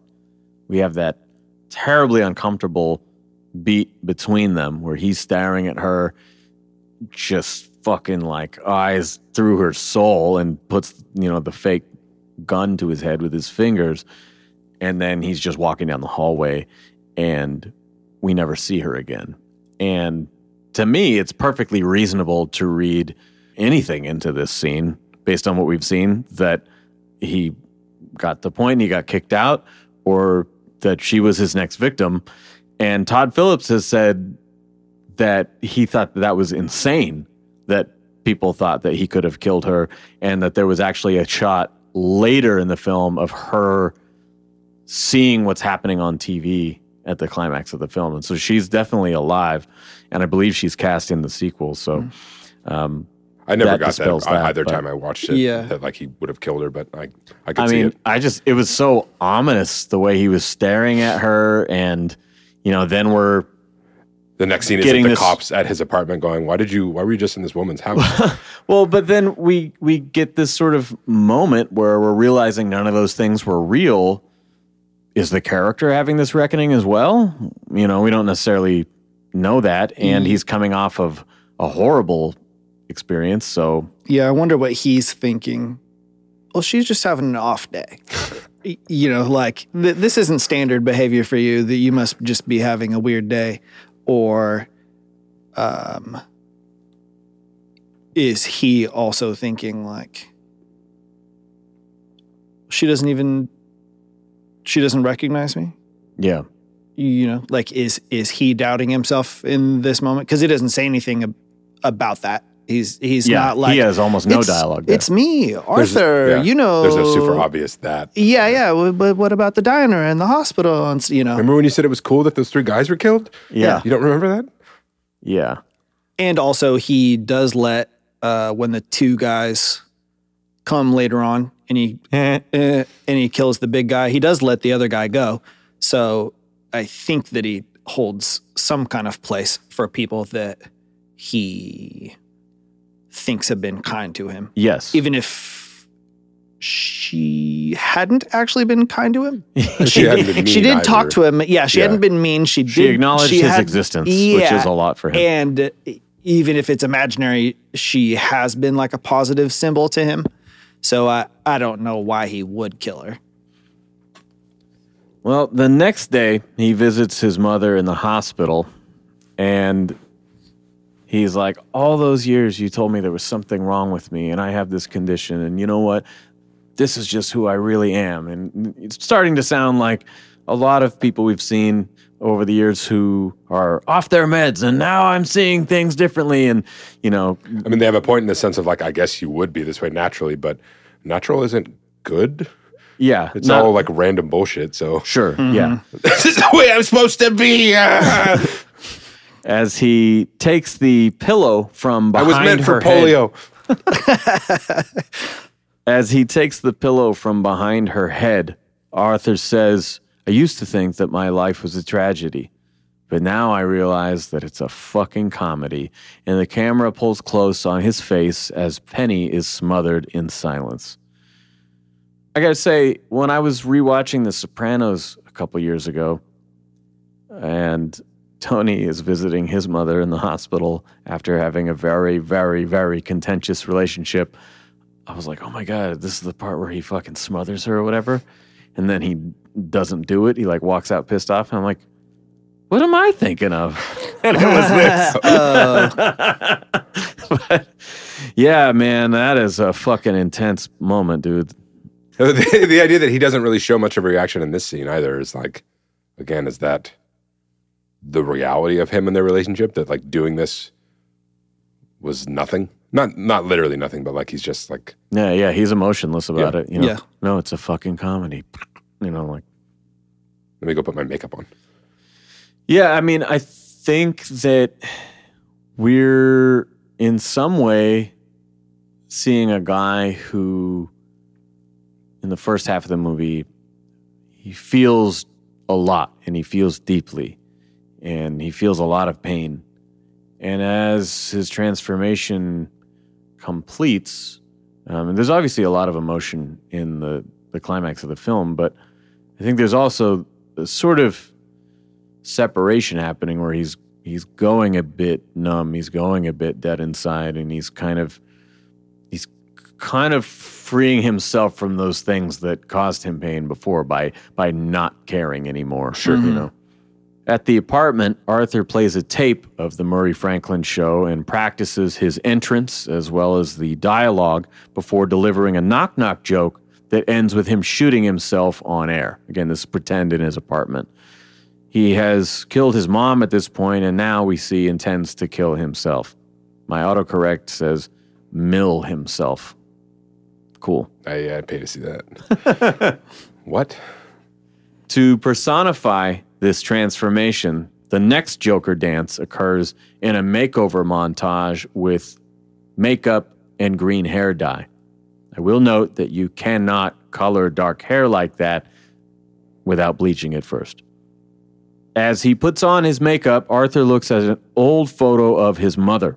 On the back, it says, Love your smile, TW. Hmm. Again, giving some credibility to his delusional mother that there was something with Thomas Wayne at one point. The scene is interrupted when Arthur's doorbell rings. He grabs a pair of scissors, but it's just Gary and Randall from work. They see the makeup and ask if he got a new job. Well, no. Are you going down to the protest? No.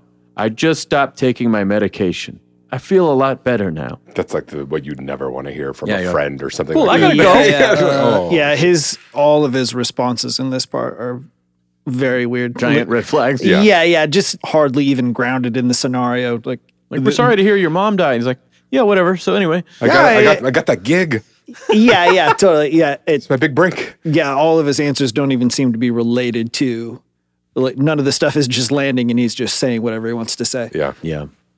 Randall starts talking about the cops sniffing around and he wants Arthur to clear his name. But Arthur stabs him in the face with those scissors. And this scene is one of the most realistic and disturbing movie deaths that I've ever seen. As Gary, the other character, is crying in the corner, pleading for him to stop. And it's like, you know, the scissors get like stuck in his head and he's beating him against the wall Yeah. to try to get them back out of his head. And, and there's blood spraying everywhere. And my wife turns to me uh, as I'm watching this again on Friday and says, I just fucking hate this movie. uh, I mean, it, it is every time I've seen this, this part is horrific. I am too desensitized, I guess, because it was like I've I've seen plenty of movies where the violence did upset me, and this I was just like, eh, whatever. Wow, that's yeah. I've I've told some people like horror movies are generally too much for me and shit that's like really gnarly, but especially when it's realistic. You know, I can watch fucking Die Hard movies and not think anything of it, but like stu- stuff like this is The really. I mean, the It's scissors too- in the eye It's too was real. like a little bit of a kind of yeah, but the, physical response. and then the bashing into the fucking wall, while Yeah. the blood Yeah. splattering, and he's oh god, yeah. It's just it's but as you described revolting. it, that just makes me think of Once Upon a Time in Hollywood, and I'm like laughing. So what without oh the, spoiling the that end movie. of that movie. maybe who knows? If you haven't seen the movie, you should watch it. It's pretty good. That is a movie that I will always forget because it's such a small part of that movie. You know, two hours of that movie are completely nonviolent. I think, aside from maybe the Bruce Lee fight, and um, and that's pretty silly. and so I will think of that movie and want to watch it. And every time I get to the end, I'm like, Jesus fucking Christ! Oh, I did not I mean, remember. we, we were how I think I gnarly this movie- gets. I watched that in the theater twice, and I was laughing in that scene because it's so ridiculous. Both in the sense of like I hate these people in real life. The Manson, they're such fucking yeah, garbage people. So this this fun alternate reality where they didn't murder a whole bunch of people is like a release. But also that violence again is so ridiculous. Like it's clearly a dummy being tossed around. It's just the I don't know. It's just incredibly silly to me. Mm-hmm. Where this is not that, but the repeated like head slamming just makes me think of that. Or Hateful Eight is the same thing.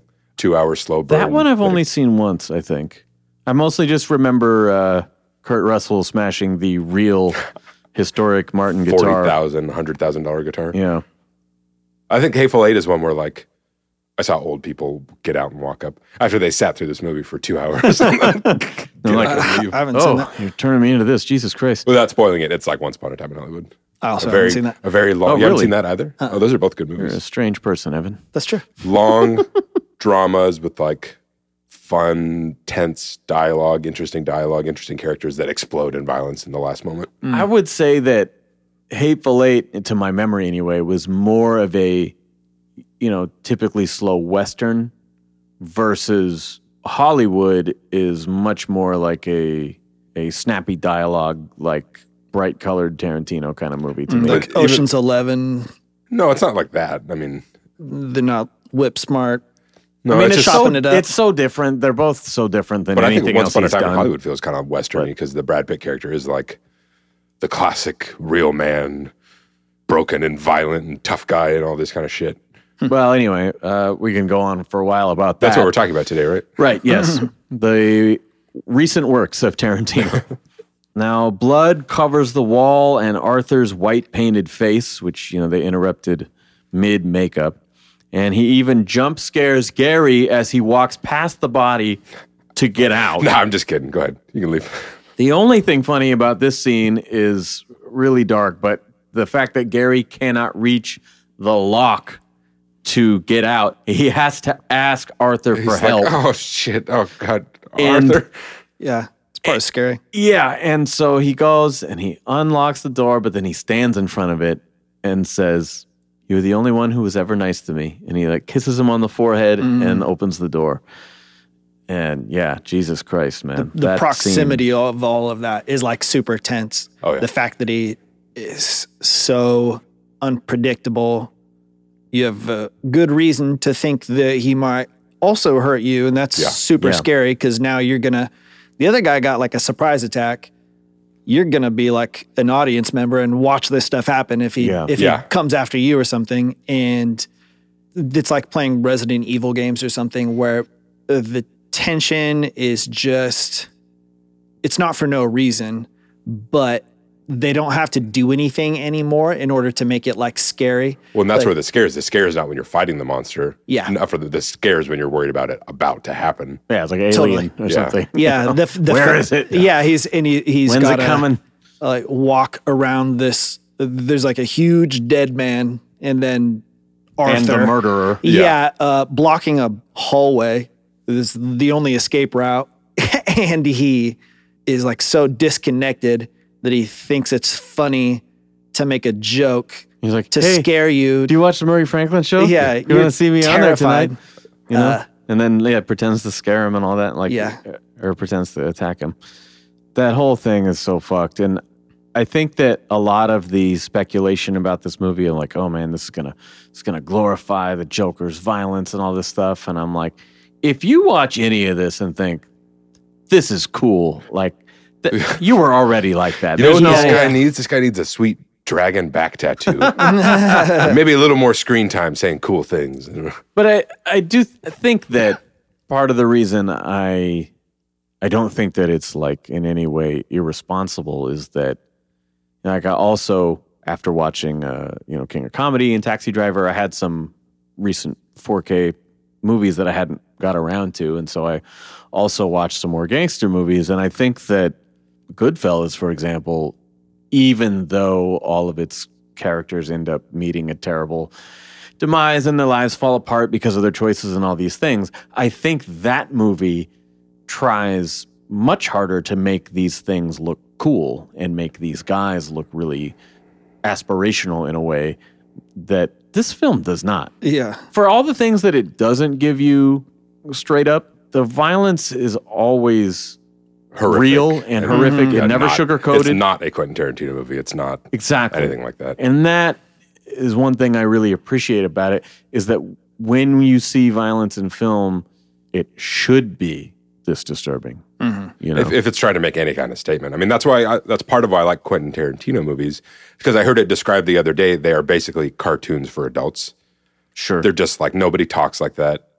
Things don't play out like this. Hmm. But that's okay because it's not real, and that's the, the escape of it and the novelty of seeing it. yeah, And- the exaggeration and Yeah. movie references, you know, the pastiche of different styles, you know. And so I think you could like a lot of movies, especially action movies, you could throw in that same boat of like this is not what violence is in real life. Violence is like sucks. It's Yes. terrible and frightening and like scars people forever. Yeah. to me, it's kind of funny to say that this is glorifying something when clearly nothing about this dude's life is enviable. yeah, like if something's going to make somebody want to do something like that, you know, why wouldn't you say that about John Wick or something where scores of people are killed and Yeah. it looks awesome the whole time and he Yeah. dresses well and there's a sweet soundtrack and Kind stuff like miss- how is that not missing the forest for the trees if you're going after this movie for that? Yeah. like it seems like you're trying to deter people who are in a like bad headspace from doing stuff or something.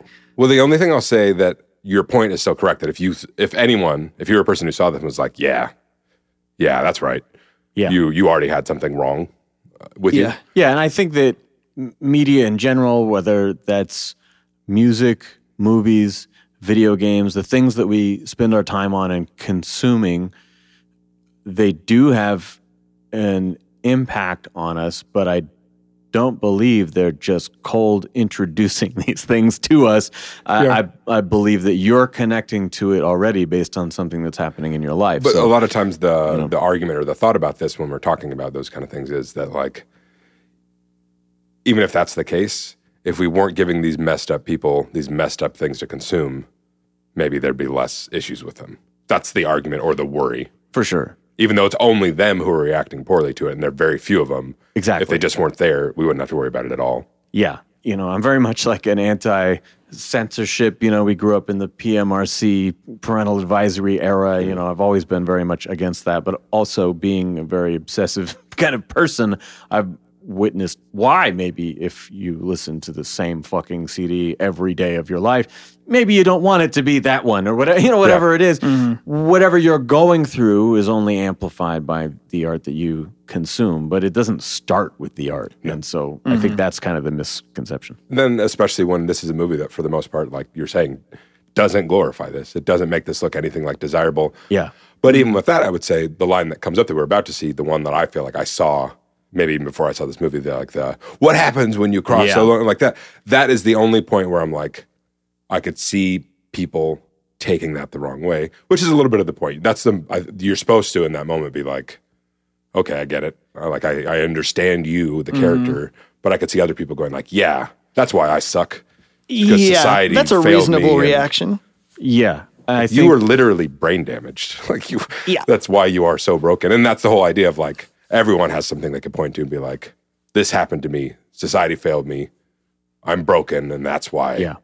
I hate you all. And I, uh, Well, I was going to save this, but one thing that's more apparent in King of Comedy and Taxi Driver is that we follow this mentally ill guy. We spend a lot of time with him throughout the course of the film, all the way up to this horrific thing that he does. And in the epilogue, he's celebrated for it. Society embraces this guy and paints him as a hero because oh well you did it to this pimp and oh well you did it to these rich people who were mm-hmm. casting you out and you made something of yourself or you know whatever it is, mm-hmm. it's sort of like people watch those movies and just miss the ending you know? They just mm-hmm. remember all the other things and like, oh yeah, and uh, you know, I love Travis Bickle with a mohawk. I think he looks awesome. It's an iconic performance. Everybody right? wishes they were tough and could get tough and like But- stop taking shit from the man, you know. Yeah. But they show to what an unhealthy degree these people take those delusions and those fixations. Like all of these films, they have a fixation on some outward person who's causing their situation and, you know, would make it all better if whatever, right? And they all have this sort of thing. And once they act on it, in the end, there's some distortion of reality where it kind of becomes satire and the guy's on the front of newspapers or he gets a book deal or whatever it is and everyone loves him for this and there's a there's a shade of that in the end the riots in the streets and the, the clown protests throughout the movie and things like that but i think it's more in the way that the riddler had this weird cult following in the batman you know matt reeves version. And you have these people who are disenfranchised and they're upset and they're fighting back against this system and this corruption and all this stuff. And they wind up joining this fucking cause right? But i mm-hmm. don't think that really casts judgment on what he does. I think when it comes to his acts it tries to be more objective You, and yeah, it you- tries to show you mm-hmm. how disorienting and fucked up the scene is, how they f- shoot it, and all this shit. Mm-hmm. And they don't really cast judgments on it. Well, I don't feel like the movie casts all the rioters with the same negative light that the Batman clearly casts the Riddler cult or whatever. Well, there's that one shot on TV of like, yeah, fuck the rich, fuck the you know the whole system, man, burn it to the ground. You know, there's elements of that, but I also don't think the movie justifies his actions in that. I think they show the reality of it, and that a lot of people feel this way. But Yeah, and that people react to it, even though he says multiple times, like, I didn't do it for a reason. I didn't do any of this. yeah, exactly. But like, mm-hmm. but that makes sense. It was Yeah. something that was going to happen anyway with their city, and it just needed some kind of spark to set it off, and people are going to find whatever meaning they want in it. Mm-hmm. Yeah. Now we cut to that one song that was used for Happy Gilmore and every baseball game I've ever been to. Na. Yeah. And a fully realized Joker exits the apartment building in his full Marini Dark Prince Charming look. And he has his first full Joker celebratory murder dance that we've seen in costume. Murder dance. and this time, the cops find him and a chase ensues. They're just kind of like standing at the top of the stairs for Yeah. part of the dance. you see this fucking guy? Like, He's got good moves. He's pretty slick. Yeah, well, let's wait till he gets through this. Yeah, I wanna know. good dancer. Yeah, yeah.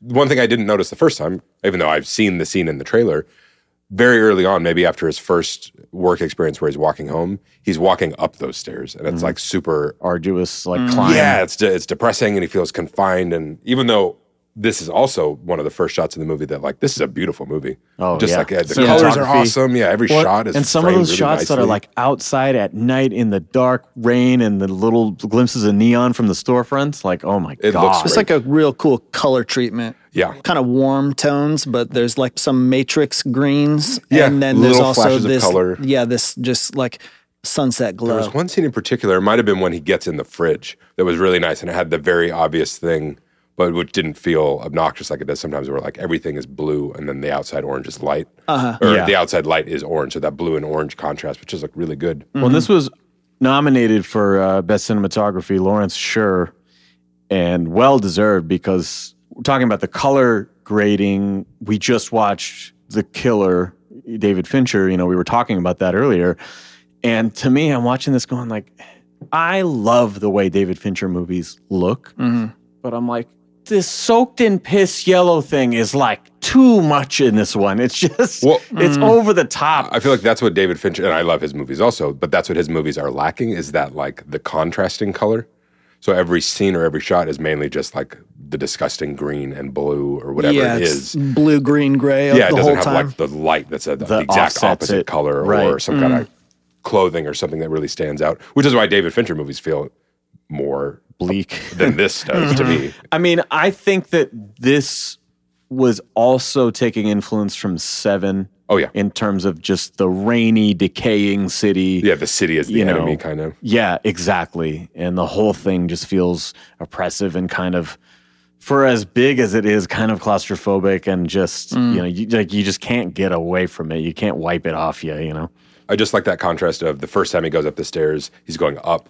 And Yeah. it's hard. It's the end of a bad day, and this is his transformation. Now it's like the easiest thing in the world to go down them. so easy. He's Uh, yeah. dancing. and Light as a feather. Yeah, Yeah. No burden at all. This uh, like borders on a Wes Anderson color palette. Yeah, it does. Yeah, it's mid-century modern. It's getting and- there. I thought at first that this might be the staircase from The Exorcist, but that ended up not being the case. Hmm. It's the famous staircase where they had to ask people to stop coming here and doing Dancing the Joker it? dance. Yeah. I live here. Please stop doing that. I actually just saw cell phone footage the other day of Joaquin filming this scene from a first floor, I think, apartment building mm. through a foggy window right next to him at the top of the stairs as he's about to begin. And like, Funny. yeah, like you can kind of see him like waiting for the cue and then like, okay, yeah, and then doing his hmm. fucking thing. But yeah, it'd be so weird. Like, oh yeah, they're just filming this iconic sequence For the next five hours. outside my bedroom. Makes me think of uh, a Chappelle show uh, where they have this outtake thing and they're talking about Charlie Murphy like getting into character prior to the take. And there's this, I don't know, they're on a golf cart or something like that. And he's just like bouncing and jiggling his shoulders and stuff like that. Just, you know, six seconds He's one before of it the pimps. starts. Is that what it is? uh, yeah. Oh, Yeah, for yeah. player haters ball. Yeah, yeah, yeah, yeah. yeah. Uh, and I could picture Joaquin like same kind of thing. He's like snapping his fingers, or he's Doing yeah, he starts the- the, dance or something before the take starts. So in this chase sequence, first Arthur is hit by a taxi and then finds cover among the other clowns in a subway car. They're on their way to the protest and do not welcome the police presence as they chase him. Shea Whigham is so good. What a Yeah. great actor. That like He's one of those guys I look up. I'm like, God, I know this guy. And I look up and I'm like, oh, he's in half a dozen films I've rated 10 out of 10. Yeah. Like, always playing small parts. the first he'd been in stuff before that, but the first thing I noticed him in was he was in Boardwalk Empire, which also was Michael Shannon was in that. Like that. I that think he had was also in Take Shelter people. with Michael Shannon as Yeah. well. He was in something else I saw where like an earlier movie where he had a smaller part still. He's been working for a long time. I think Yeah. he's one of those guys that just like hit a point where now everyone was like, This guy's awesome. It'd be a pleasure to have him act in our movie. Right. Yeah. But that whole like, come on, no eyes are don't go, blah, and ends up shooting that guy, and then like Mm-hmm. his pleading, screaming when the people start beating him, like, Yeah. don't do No, no, this, no, do no. this. Yeah. That scene upset me Joker more than the apartment killing. Joker here incites a fight and steals a clown's mask to put it on over his makeup, which not unlike Heath Ledger in The Dark Knight and his real life friend as well. I believe there's a few uh, intentional nods to Heath in this third act. Uh, as you mentioned, the cop's gun goes off during this fight, and Arthur joyfully dances and laughs as they are beaten nearly to death by this mob. That's another moment that's like very like how unhinged he is. And that's a genuine smile. That's a mm. genuine The smile, but also the dancing of like he, just, he he is so overcome by this moment. He has to dance. He has to do this little movement Yes. to release the energy of it. Well, and mm-hmm. the other thing is, for someone who was just recently in their exact position, getting beat by a gang of people mm. twice, he has taken all the wrong lessons from that He's experience. just like, I'm glad it's you and not me. Mm-hmm. Exactly. You're You trying know, to stop I'm me. Glad to be deserve on the, the side that's inflicting the pain now. Like, I just watched the Hunger Games prequel, and I was very reticent about. So, you're going to make a prequel that focuses on the villain, but you're like, you're going to make us root for this guy, you know? And they do, and they humanize him. And in the end, he kind of becomes the thing he's fighting against because we know where he ends up. It sounds like you're saying the movie was good, but I I'm also like I don't think the villain always needs to be humanized. You need enough to like connect, but it, it, some villains can just be bad. Well, but that's the thing is he wasn't. You know, he's a messy, conflicted person, and we really do see the goodness in him at points in this film. And so I'm like, that's a weird choice to make us feel for him in these ways, and then to have his ultimate conclusion be like, but I'm gonna make them suffer like they made me suffer. You know, like I. Mm. It felt like a leap to make us feel all those things, and then he still turns into that guy. You know, like I need another movie or two to get to that point. You know, mm-hmm. because Arthur is just like so miserable all the time. It makes sense. He's only seeing things from his perspective. Mm. He's not Can't get out of his own pain. exactly. Yeah, like he's begging for empathy and unable to empathize with Yeah. anyone who's not as fucked up as he is. it's interesting in this part too that it shows some smarts on his part by grabbing the mask and blending in with the crowd mm-hmm. Yeah. that much more. You don't feel like he's dumb, but this actually shows like a degree of smartness to Improvisation. me. Yeah, he's not just getting through and happens to wiggle his way through the crowd or something like that. He has the wherewithal to like I'm evading the police and what could I do in this moment to blend in with the crowd Yeah. and stuff like that. And I think that there are people who have criticized this movie, like I alluded to, where it's like, oh, they just wanted to tell this story, and to get it made, they just squeezed in Thomas Wayne and hmm. the Wayne killings and called him Joker in the end or whatever. To me, there's so much connective tissue to all that that it's like a real oversimplification. even though I fundamentally mm-hmm. do not believe this is the version, this is a version of the character that would do anything. Well, and that's kind of what I'm getting at, though, is that people were like, but he's not like the mastermind type and whatever. And I'm like, well, he's not, but that's kind of the point is he doesn't become Joker till the fucking end of this But movie. but my my uh, my thought is he he's never going to be that character. This guy never becomes the guy who puts a cell phone in someone's stomach or, uh, like who orchestrates anything elaborate.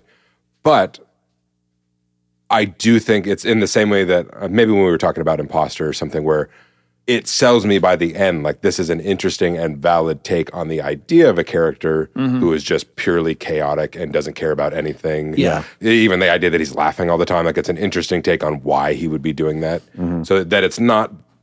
I don't know how this Joker does anything with Well, or like- against Batman. Jack Napier mm-hmm. is not giggling ar- uh, around all the time. Like he starts acting that way after the Axis Chemicals thing. Yeah, but he was also like But a- to give this guy the laugh ahead of time is so much more interesting. Well, and it contextualizes the character in a way that's better than the Jack Nicholson one because the Jack Nicholson Joker is like just an asshole, but he's a guy you believe could actually put things together. Oh, he's yeah. like the right hand man of the biggest gang in the city. And he's a guy who's kind of, you know, in a power war to take the top. Yeah. Yeah, and also a homicidal. sociopath. Yeah, so, yeah, exactly. Doesn't care about other people. Where this one is like, you get the pain of it, how it would twist someone in that way, Yeah. and also mm-hmm. what, what it ultimately says about the idea where he's like, I'm not trying to do this for any reason. I just I'm fed up, but I'm going to do whatever I want. Like Yeah.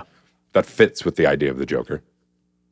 Backstage at the studio, Joker meets Murray Franklin and his producer assistant guy, played by Marc Maron. They ask about his clown makeup. You're like, are you trying to make some kind of political statement here? And he plays dumb, not knowing about the cop killing on the subway or the protests or whatever. He reminds Murray, you called me a joker when you mentioned me on the show.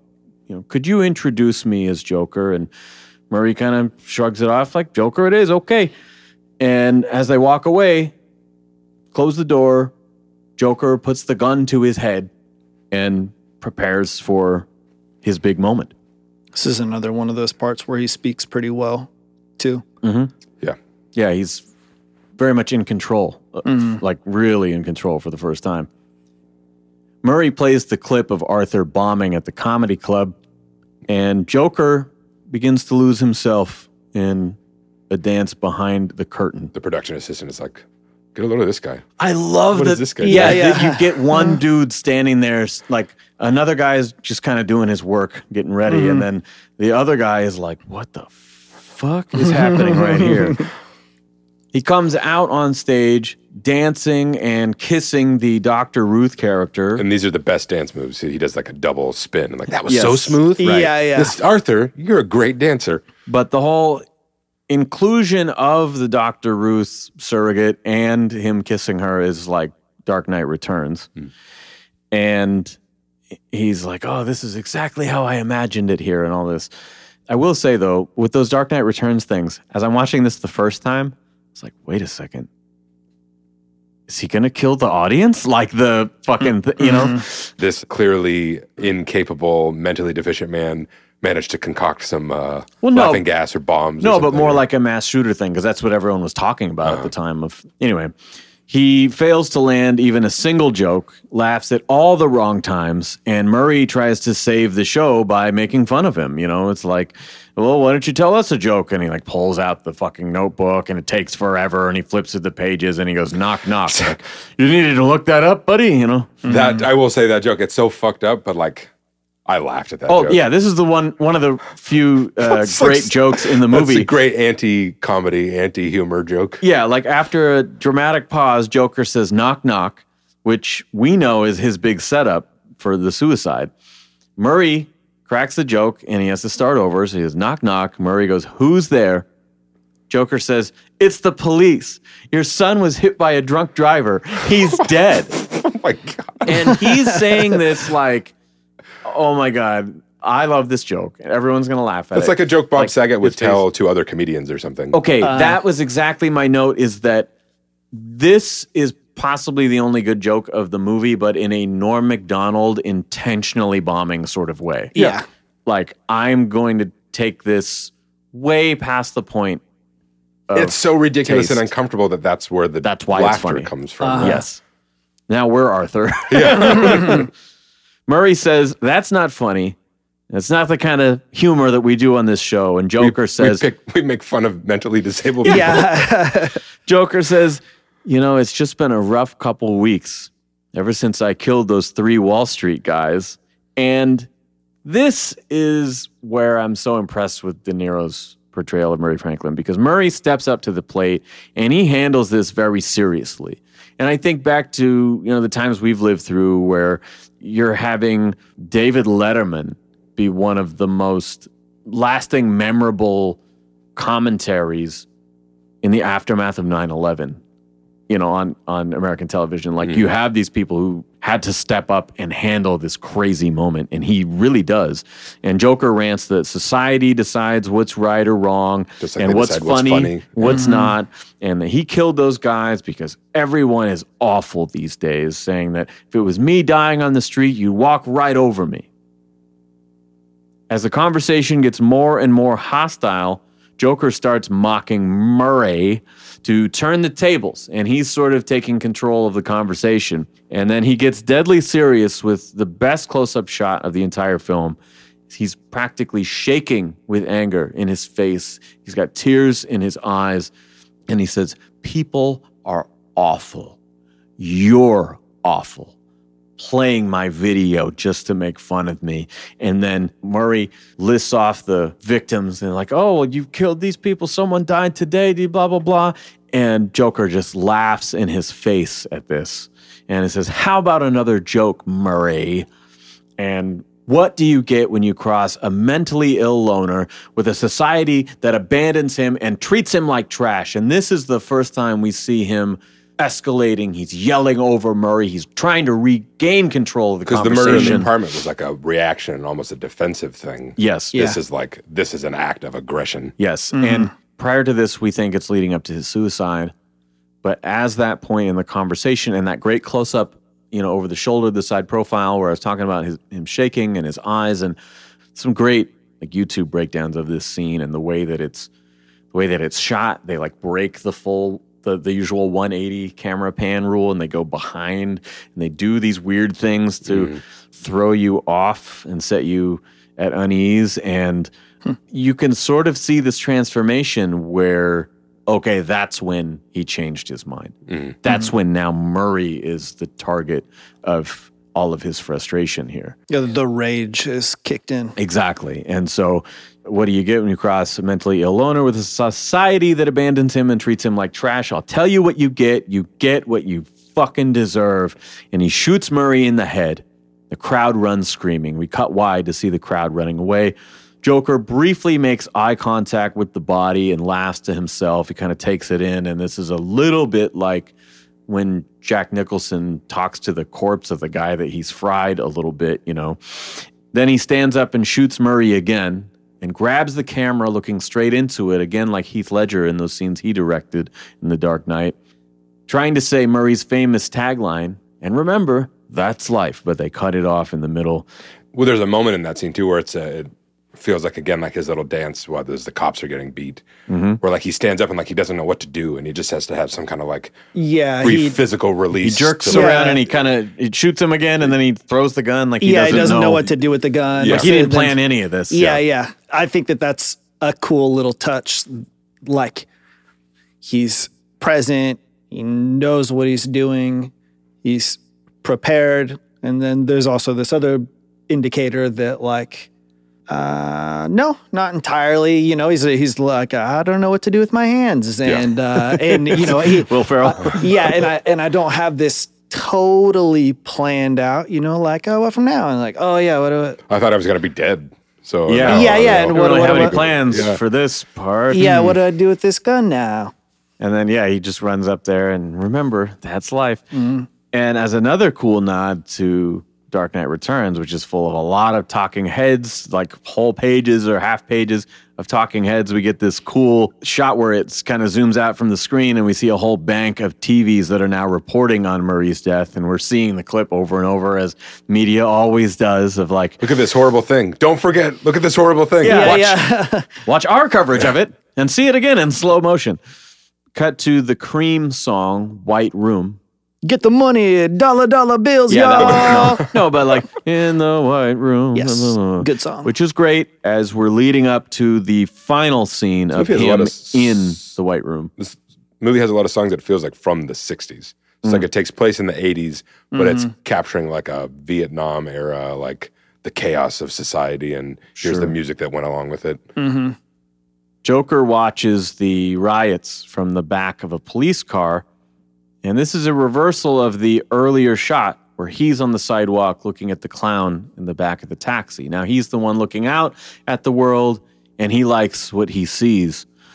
This is also similar to Heath's police car escape, where he's sticking his head out the window like Ace Ventura, you know, has a little bit of a duality there. Yeah, that angled shot through the window reminds mm-hmm. me of Dark Knight.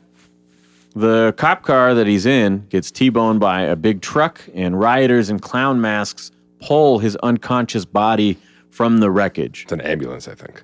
Is the it? reason that's noteworthy because that Yeah. really shows like, oh, these people have stolen an ambulance Yeah. and used it as a ram. Okay, I thought it was just like a stolen truck, but it's interesting to me that it's never explicitly said. Do they know that is the cop car? Do they know he's the one, or are they just fucking shit up? This time I kind of felt like it was intentional. The first time I had more of like, oh, that would just happened. And then they're like, oh, it's the guy, Right. let's get him. But now it seemed like they were like freeing their hero. Hmm. This is another moment where I believe we could easily mark that he has died, and the rest is in his head, especially given what does follow.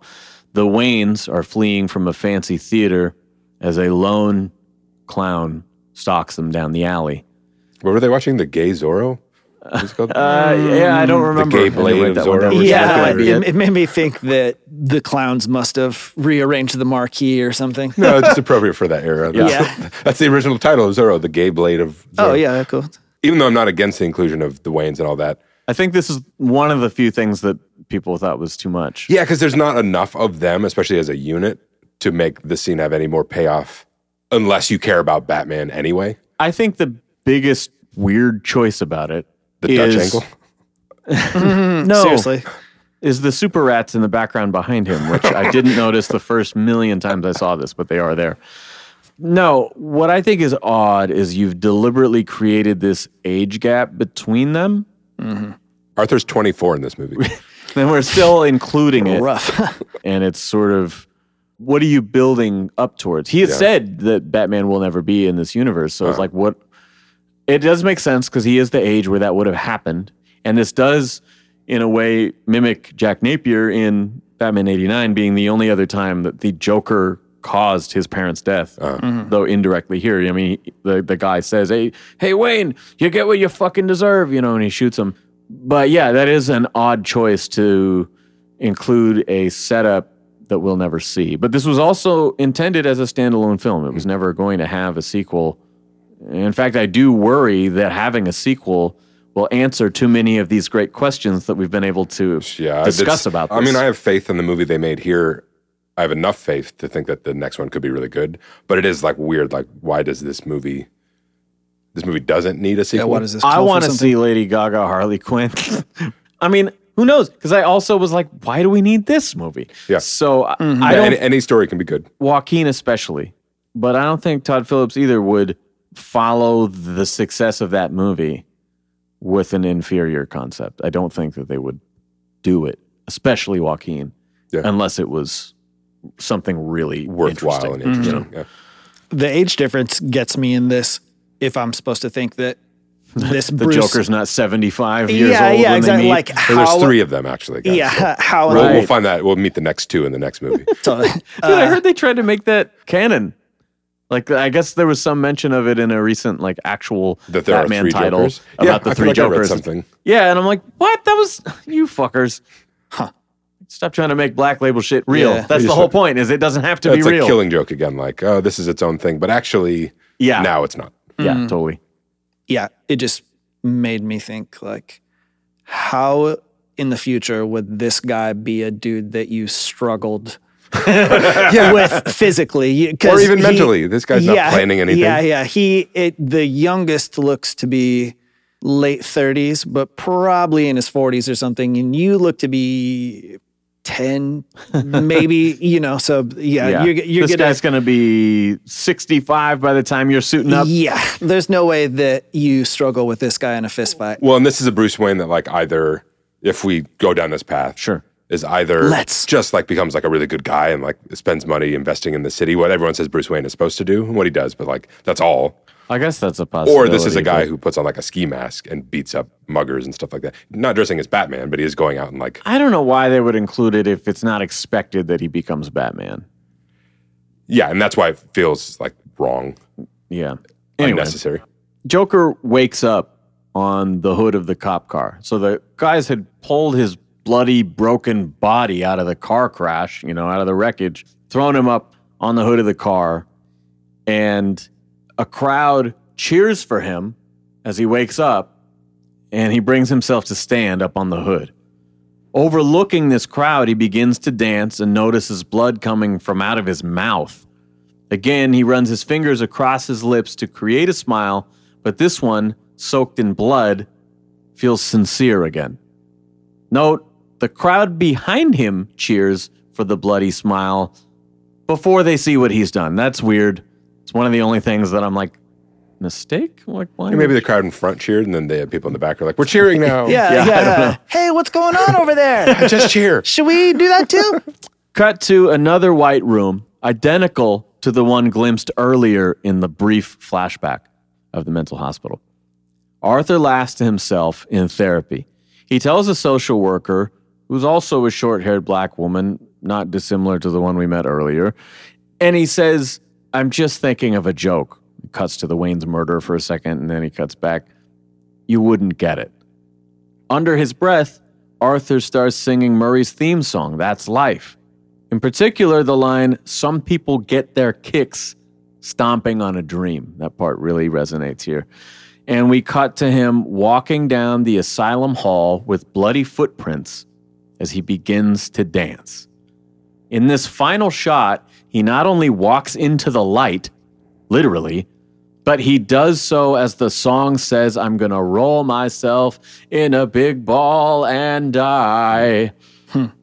As if this whole thing was a delusional fantasy before his death. And on top of that, he has subtle gray in his hair and his stubble that was not there before. So this could also be well into the future, perhaps even laughing about the creation of Batman when he thinks back to that attack in the alley. And this entire story is filled with contradictions. And as I mentioned, I'm slightly worried that we're going to get answers we don't want. Yeah, but by we're also going to meet sequel. uh, Killer Croc. And they'll be like, We've got a new uh, Enchantress and Zatanna. there's a new trouble in this town. It's a man by the name of Jervis Tetch. He's going by the name Mad Hatter. Toy maker. but that's the end of the movie. And at the time, there were a lot of unanswered questions and different interpretations, and people are asking Todd Phillips, and he's like, I will never, ever tell you the answers to these questions. I like that. Yes, I know them. We intentionally presented it this way. This is the film I want you to see. I will never tell you the Yeah, answer. he knows he knows his thought, but that doesn't make it any more real than like your interpretation of it. Well, yeah, mm-hmm. but it's weird though that now the story will continue. So some of those arguments will be put to bed forever with the existence of the sequel. However, this Based- plays out. based on his interpretation. But that he is older here, which is very interesting. This movie stands on its own. So even whatever that movie does, that doesn't. You could still just look at this movie in a vacuum and go, For sure. What does this movie say? What do I think? Yeah. If I've learned anything from like Neon Genesis Evangelion, it's that you could just double down on the confusion. Yeah. and you could just go just go further. So by the time you, you, you do you're four things in and you're four times as confused. Just keep it Yeah. going. The sequel is going to take place 10 years before this movie, but he's inexplicably the Joker in it. Yeah, it's just going to make more questions, Yeah. and that's what you should do. Well, any Easter eggs that we didn't talk about? Mm. He's using Bill Finger brand clown makeup. you made that joke on the last episode. There is a special thanks to some comic creators at the end. I caught Frank Miller and Brian Bolland in particular. I did want to rattle off a couple things from King of Comedy and Taxi Driver that I, I noted in my marathon movie day on Friday. The second scene of King of Comedy, these are all King of Comedy here, is a fantasy of his talk show comedy hero inviting him on the show. Hmm. He has a crush on a black girl who barely recognizes him, rehearses his own TV appearance in his mom's apartment with her yelling at him from the other room off camera. The mention of keeping it clean before he goes on air. Uh, the mention that he's destined for greatness, an exact quote. And ends with the character, as I mentioned, celebrated for his violent acts rather than condemned. Taxi driver. The look of New York City, of course, fixation on society going to shit, obsession with certain scapegoats for his pain. Transformation. Yes, but you know he first fixates on this woman, and then fixates on the candidate, and then fixates on the pimps. You know, like he hmm. just kind of is looking for some external escape. Uh, he watches TV with a gun in his hand, just like Arthur. It ends with a violent climax. It's There's nearly the- fatal, the and practicing, like practicing his in the mirror. Yeah. Yeah, mm-hmm. you're right. Mm-hmm. Yep. Uh, it ends with you know nearly fatal climax, and the protagonist has an unbelievably happy ending, as if it wasn't even real. Which Maybe an actually Scorsese fatal climax. and De Niro say that it's a real ending, but like I understand getting the love letter from, or, or like the thank you letter from Jodie Foster's parents at the end of it. Like you saved our daughter, I'm so happy, and you know we've got her back home and she's doing well again. And then the final scene, he's driving the taxi again, and Cybill Shepherd gets in the back. And she's like, you know, I saw you on TV and whatever. I read about you in the paper, whatever it was. And like, this is a guy who made you so uncomfortable. He took you on a first date at a porn theater. A like, Times Square point. yeah, theater. yeah, like all this weird shit. And, you know, then you find out he murdered some people, and you're like, I need to give him a try. Listen, it's the dating pool is hard. You know, you Well, got to grasp and- onto whatever you can I find. mean, it's been shown that ladies love. they want to protect her, you know? Well, I mean, they, they, they love true crime stuff, and they That's they, they like they like how true. how many girls have lady boners for Jeffrey Dahmer? Like Too many, unfortunately. Yeah, yeah. I don't know what it is, but Again, our problem with society is women. And I think Yeah. Oh my we gosh. need to do something about it. You watch Gotham by Gaslight, right? Because that was that movie's thesis. Yeah. um, the uh, I could have my timeline mixed up, so if I'm wrong, I'm, but I'm not wrong. I'm going to stand by Oh, that until okay. until proven otherwise. Future Ben has been around so much, the, the different timelines get muddled in his brain. Yeah. I'm living all timelines at once. That's Yeah, he's thing. talking Yeah. Manhattan. Yeah. Yeah. Here's this egg. That's from the show. I don't know if you guys watched the show. I missed that one. Here's this egg. What show? Or uh, Attack on Titan. I won't say anything more. If anyone likes that and hasn't finished it yet, watch that show. Oh, about quadrupling down on confusion? And weird time stuff. Yeah. Um, oh, okay. Yeah. but uh, Get to the fucking point. well, if you guys would stop derailing me and let me talk for once. oh my God. The other day, just talking about how violence and like the examination of these kind of characters and that people taking the wrong idea from them and the wrong message. Yeah. I think that it's like the guy who tried to assassinate Ronald Reagan. I'm Reagan was obsessed with Jodie Foster. yeah. That was like, and that's after that movie. Yeah. Was that in any way tied to that or? honestly, I'd have to look that up. From when again. you were alive Was it John Hinkle? Was that his name? John Hinckley, I think. Oh, okay, yeah, yeah. I'd have to check into that. I don't remember if it was directly from the film. But yeah, it is weird. Both of those movies, and I think in a very ironic way, celebrates the you know the carnage that they've not tried to sugarcoat this character and make him seem cool the whole time. Like they make him seem desperate and fucked up. And when you finally see the lengths he's willing to go, it's revolting. you Yeah, know? it's, it's a reflection And- of the audience. You're supposed to go, this guy sucks. Yeah, You're not supposed to go, exactly. yeah. exactly. And it's kind of like, man, people are gonna walk out of here going like, "That was so good." You know that they're kind of making fun of that, at, you know, mm-hmm. at, at the end of the film. And this one doesn't really do that.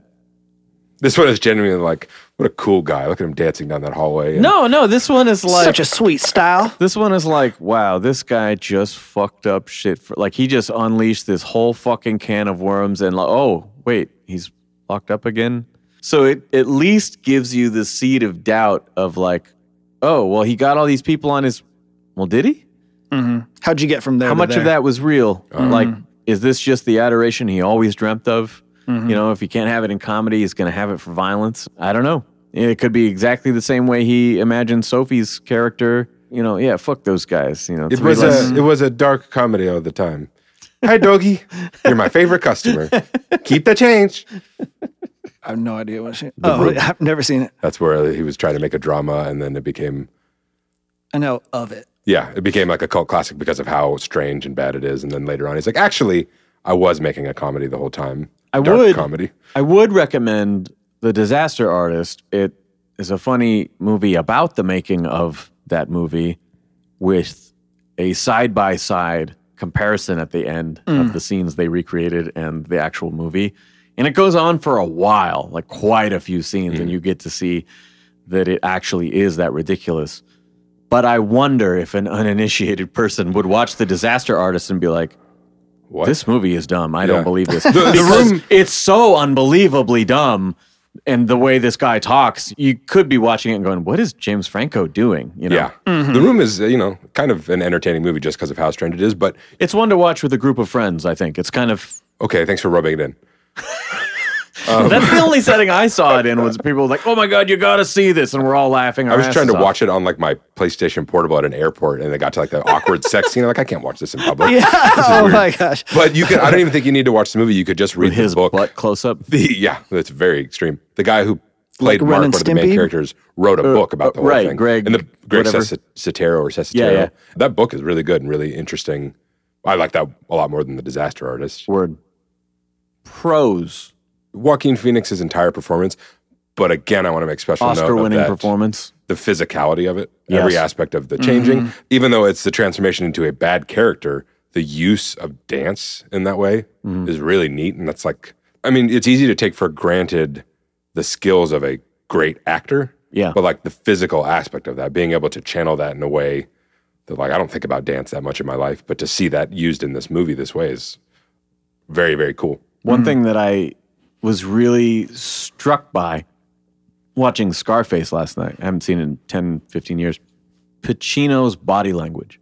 Throughout the whole movie, you know, he's got this air of confidence in the way he sees himself and he's going to be somebody and and he wants to have the nice clothes and the car and the women on his arm and all this stuff and he wants the status of class and everything that comes with it and all of these scenes once he's made it and he's in his big tux and all this he's still all hunched over and looks like a fucking depressed teenager or something. Uh. Hmm. And he sticks out among all the other rich people all the time of like he always wanted to insert himself into this world but he didn't come from this world. Hmm. You can't fake it. Can't exactly. Never actually be that. yeah i liked seeing that movie as a 38 year old and taking away much different things than i would when i saw it when i was 22 you know hmm. Evan do you have some pros to add Yeah, mostly just the visual stuff. yeah The film looks really nice. They do a good job of kind of subtly taking you back in time. With not, they don't have like a ton of indicators that Not a bunch of neon exercise clothes. This Yeah, is the 80s, it's- guys. it's not- it's not a lot like of George a- Michael on the radio. Well, that's some Yeah. using older music kind of works to its advantage then, because if they were playing 80s Makes music, it a little more timeless. yeah, Yeah. You know, if you watch something that's uh, from the 1950s, and they'll make sure to include some 57 Bel Airs and some Yep. some stuff that really, uh, oh yeah, you know, this is the golden oldies. If it was really aping Scorsese, you should have just been loaded with Rolling Stones song. But you do get I see a red door. you do get hints of Murray and whoever the producer guy is. Mark They're Maron. rocking like leisure suits, you mm-hmm. know. So you do get this. Okay, cool. You know, interesting. This it is feels accurate. It doesn't feel like it's in your face. Like, oh, you Yeah. know what? Good example of a well, this a movie everyone hates, but Wonder Woman 1984. I watched it a second time and was like, oh, I get it. This isn't like Hot Tub Time Machine. We're like, we're in the 80s now. Oh my God. Right. Mm-hmm. They're making an 80s movie. Like it feels like an 80s action campy the kind tropes of and movie. style of the Uh-huh. movie is 80s. Exactly. Like Yeah. it, it felt like the Snyderverse doing an 80s movie. Mm. It just happens to be set there. So like the- yeah, the the background, the mall, the extras are dressed in a certain way, but like it didn't feel like that's the whole point of the movie, you know. the new version of something that could have come out 30 years ago. yeah. The performance is awesome. The actor pool seems like kind of recycled a lot, you know, and uh, this is what people do. Well, yeah, you'll be watching a, a movie and you'll be like, "Oh, look, it's Iron Man and the Hulk Yeah. and Mysterio." Zodiac, for example. Yeah, yeah, totally. It's Drew Carey's brother. Diedrich Bader, is that what you're talking about? No, that's his friend. It's the his cross-dressing brother is in Zodiac. Oh, okay. Wow. He's maybe the Zodiac It's a killer. deep cut. Just spoil spoiler. He's the guy at the very end. Arthur Leigh Allen? Maybe I Yeah. don't. I haven't seen that movie in a long Yeah, time. okay. But I really like when an actor isn't themselves or hasn't established one of those personalities that they can't escape. You, know, you can't get around the fact that you're just, we're talking about De Niro, you know, it, it just Right. seems very similar in a lot of these roles. And maybe that's why you get cast, but that doesn't fit for every character. Yeah. So, like Joaquin's abil- ability to his like voice inflection and his ability to be off and be weird and not be the Joker that we kind of know. Well, you, know, can see why he was drawn to something like this Oh. because it gives him so much freedom for interpretation. for sure. He seems very obsessed with that. Well, and what you were talking about of like, you might cast an actor because he does that thing. Like, you might cast De Niro Mm-hmm. for the wrong reasons. You might cast him to recreate this sort of presence on screen when you're not casting him for his incredible range. You know, you're not you're not going, "Oh, well, this is the guy who played Max Cady." You know, in Cape Fear, as well Travis as Bickle and uh, Jake LaMotta from Raging Bull. yeah, like the dad in Brooklyn Story and or whatever Bronx- the one where he's Bronx the buster Tale. Bronx Tale. Yeah, Well, yeah, and you know, like yesterday, as I was mentioning, I continued this kind of binge with these actors, and you know, I watched Goodfellas, and then I watched Scarface. You know, for the first time in a long time with these movies. Afterward, I was like, okay, that was a lot of heavy, violent movies. but I was struck thinking, like Pacino's performance in Scarface is fucking incredible, and I think a lot of times you might just think of it as sort of the the most exaggerated parts and you know mm-hmm. things that have been emulated and, and made fun of. But like contrast that with michael corleone who i think raises his voice one time in the whole mm-hmm. trilogy if, or maybe the first two but pretty much raises his voice one time and he's very calm and controlled and deliberate polar opposite characters and then i thought you know, my, my Thanksgiving tradition, because The Irishman came out on Thanksgiving, I watch it every year. And I thought, you know what? Another performance of his that's not dissimilar to like the Jimmy Hoffa accent he did. It's this HBO film where he played Jack Kevorkian. It's called You Don't Know Jack. I remember the advertising for that. Yeah, and I hadn't seen it in years. I remember being blown away. It's like him and Susan Sarandon, John Goodman, like fucking great cast. And I watched that because I was like, you know, also dark subject matter, but he's a very compassionate person. He's a he's a very different kind of character than all those movies I just watched. And Mm. so as my palate cleanser, I watched Pacino's performance of Jack Kevorkian last night.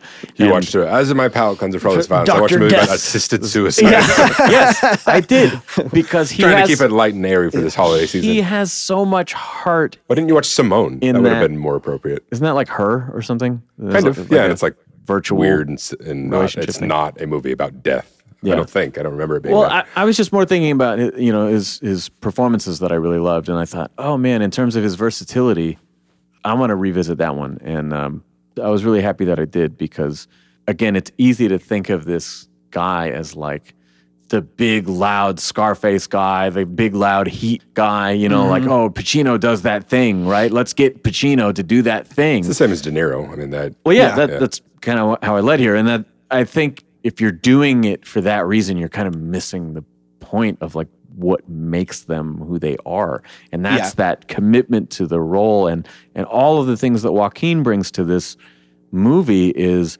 the amount of time that he immersed himself in creating this person and bringing him to life. I mean, this is a very multifaceted, conflicted, three dimensional person. Mm-hmm. I think it deserves all, all of the accolades and all of the analysis that I've enjoyed watching of people break down his scenes. Yeah. Other thing, the first time I watched this, I mean, it, it Threw up and I couldn't sleep. Uh, yeah, it, you know, it's heavy. You should sit a little further away from the TV. Yeah. Um, I think the blood sprayed me on the couch. I know that this is a, a downer, but at the time, I think it was prior to me starting to take any meds or anything. Mm-hmm. And it really hit me hard. Like, really, like, I don't need to watch this ever again. If I felt like, yeah, I take long breaks between this movie. yeah, it, it was, it was like relatable in ways that I didn't want it to be relatable. Mm-hmm. And, but also kind of this like cyclical sadness thing. You know, you feel away, so you seek out the songs. Mm-hmm. But then does that further keep you in the place because now you're ingesting the sad stuff You're or something? in it or- Sure. Yeah. And so I was just really feeling a lot of it very strongly Yeah. and was happy that it, and maybe it's connected to meds again it's not about not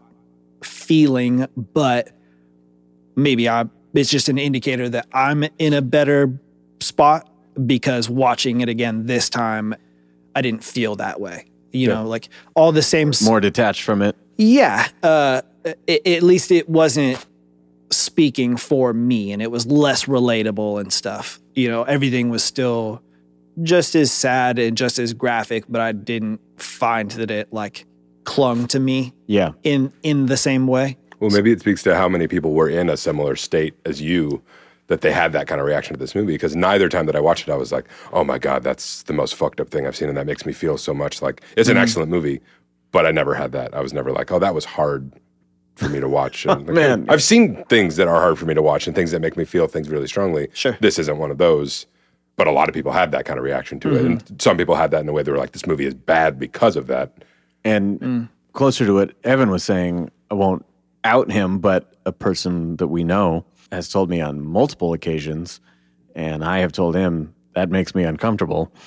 Like, oh yeah, watching my origin story again, Yikes. uh, you know, and stuff like that, and like ch- talking about how like this movie is my life story, and I'd be like, dude, this is that's fucked. And he's like, no, no, I mean not not the conclusion. I'm talking about the upbringing and all the fucking the system failing you and you know mm-hmm. the things your parents did to you and like all those all those type of things really really rang true for him and i you know i hate that that's Yeah. his reality you know but yeah man i it's not something i would think that, you'd want to revisit all that many times He's, yeah. he said that to me numerous times since this has come out. a similar but like not as dark ideas. Like I know tons of friends, you know, who have kids now, and they're like, I can't, or my wife can't, like watch a movie with children in peril. Right. Like they just can't do it. It's Yes. so uncomfortable that Yeah, they just yeah. can't Yeah. watch a movie like that. hits too close to home now The actual fears and stuff. which is funny because it's like people are never able to empathize with something until they can compare it to their exact life. Yeah, You know, yeah. Otherwise, well, happens. uh, yeah. What's the big deal? Like Alzheimer's, get the fuck out of here. And then it's like, when my mom was diagnosed, I started a foundation of like you know, I didn't like gay people until I knew one, and then I realized Until you know I what? became a gay people. They're people too. I'm people too. What's what is a movie that you guys have only seen once and are content to leave it like that? Zero Dark Thirty? This isn't the only one, but the, the immediate one that came to This mind for me is Schindler's List. Ah, that's what I was gonna say. Yeah, it's I've just never like, seen that Oh. actually. It's worth watching. I've it's wanted just to, like 'cause if I've there was ever a thing to like capture the essence of the Holocaust is not a phrase I want to say, but like for something you could sit down and watch for a few hours. Because generally, I'm like, that's not what movies are really for. They're too short to encompass real things in a in a like Says the complete guy who way. complains about long movies. No, that's because I have other things I want to do. but I mean, you can't like uh, you can't make a movie about World War II. Sure. You obviously It's they, you vast can. They've done a and Yeah. bunch, but like yeah, the best ones or the most complete one just focus on one small element. You have yeah, an anecdotal these characters' story within it. embodiment mm-hmm. of the You could make struggle. like a ten-hour Ken Burns documentary, and that would be like if you really cared about learning about the war. You, that would be your intro, and then you'd go spend months reading all the different books, and maybe you'd have sort of a picture of it. if you mm-hmm. really cared. You hear this shit? Yeah, you guys don't care. So Go back to your video games. Not me. I don't play video games. But so that one is like the horror of what that would be like to be like the entire thing. But I don't ever want to watch it again because of that. Yeah. That's the first one that comes right. Yeah, to mind. that's that was gonna be my other answer. There's also tons of movies that I've never really been a part of. There's like Irreversible. Is that a sex change movie? No, it's a movie where somebody gets like raped, but the whole movie goes backwards. I see why you didn't laugh at my joke then. Yeah, but it's made by like an incredible art house director. Even some of like the like Bronson. Bronson's not so uncomfortable, but the Nicolas Winding Refn movies. There's just a lot of those kind of films, like art house directors who push the limits of like what makes you comfortable or uncomfortable. Yeah. but that's not the same to me as Schindler's List. Where Schindler's List is like it's just so viscerally like rendered on screen Yeah. that it's just unpleasant to be there. It does, I don't feel like he's not like those guys where he's trying to make you uncomfortable. Yeah. To like look at my art, he's like trying to make you uncomfortable because look at this thing that happened. Yeah, and I think that you know, unless you're a denier or something. yeah, yeah. Oh, Steven Spielberg using his high quality skills as a filmmaker to spin this His yarn. It wasn't really about Jewish that. Propaganda. uh, Gosh. Stick to ET, Steve. I don't know if this show is going to have jokes like that in the future. Yeah. We're going to lose our uh, ironic commentary. Yeah. Uh, it's probably for the best. It What is. were you saying before Yeah, I yeah. Many times I Once cut those things out anyway. dick jokes and stuff. It's just gonna ratings are gonna bomb. I'm sure the dick jokes will stay. uh, yeah. Just that I think that we know that something is real, and it just makes it that much more disturbing. No. No, no. Yeah, you're wrong. That's what I'm. That's why I'm interrupting. Yeah, yeah. you. Oh, wait, no. You said something there, though. Yesterday I had the thought while watching Goodfellas, and again, they make everything look so exciting and cool and whatever. And I have a harder time with that, which is a true story. I've read the book by Henry Hill, Wise Guy, and, and it's all shit that happened. They might change the names or whatever, but like, it's fucking horrific the things these people did. And it's played out like, oh my God, haha, Look look, at how this wacky fucking life. crazy this Yeah, is, right? yeah, chainsaw showers. And then I begin to watch Scarface again, which I haven't seen in much longer, and I'm like, well, at least this might be easier to watch because I know that none of it's real. And then by the time I get to like the chainsaw and the first act and all this shit, I'm like, oh no, no, nope, not any easier. Jesus Christ. And it is sort of real, like gangs, like those kind of organized crime gangs, like the the I level, know it was still based on things that were yeah, happening the at that level time. and but- extremity of violence is. yeah, but still, yeah. It, I, I thought it would make it easier knowing that it wasn't real, but occasionally you'll get to the end of a movie and it'll give you like the postscript of what happened next, and I'm like, Mm-hmm. Oh God, this is. Oh, I didn't know it Yeah. happened. Jesus Christ! Or like where you read about it and you're like, the real story is worse than the movie you watched. Like, oh, Yeah. that's- oh my god. Changeling is another movie. Somebody recommended that. and I was Angelina like, oh. Jolie? Yeah, I was like, this this seems good. And I had a friend who recommended it. It just said like, yeah, it's good. You should watch it. And I went into that not knowing anything about it You're like, oh yeah, Tomb Raider, right? because I'm a fucking moron. um, but watching that movie, like, it takes a turn later on where I'm like, oh my god, this is so much worse than I even expected. Mm. E- excellent movie, really well done, really well made. But I'm like, I I'd be I only fine, saw that fine once, to but never I- watch it again. I don't really remember. That was Clint Eastwood, right? Yeah, it's like think so. child murder and like, but in a very real, like, oh, the city of Los Angeles is terrible. This place is terrible. Right. Horrible things happen, and that's why another way movies and media can skew you a little different because like most people and most of our lives don't encompass that sort of horror or bad things. We all have bad things that happen to us, but not like that. Yeah. But it's easy to get a darker view of reality when you're consuming stories that are by nature extreme and unique and novel. Yes. Yeah, and I yeah. think what's interesting about this film is that it's character driven, it's all point of view driven. It's not some big elaborate Joker plan, it's not some superhero action thing. It's just slowly watching this guy unravel and, and having he, we begin and he's having a really hard life and we follow him as he learns more about his early years and and just how hard his life truly has been and how he got to this point and all of the decisions that that informs. You know because it's a personal story it's an intimate thing i think that's why it works so well because whether you want to or not there are human things that you can recognize in our character even when you want to turn away you still kind of want to see how it's going to play out you know mm-hmm. Did either of you have any other movies like that? I mean, yeah, there certainly have been things because I can be really disturbed by violence. I think there's definitely like horror movies that I've enjoyed that I won't watch for 10 years or something. And then I'll be like, I mean, I liked it. I think I'll give it another try, you know? Mm-hmm. So there there will be things for me that are just too violent and I can't watch for a long time. Like I mean, there was a period where I, I sold off all those, you know, gangster movies like that I'm talking about today. Mm-hmm.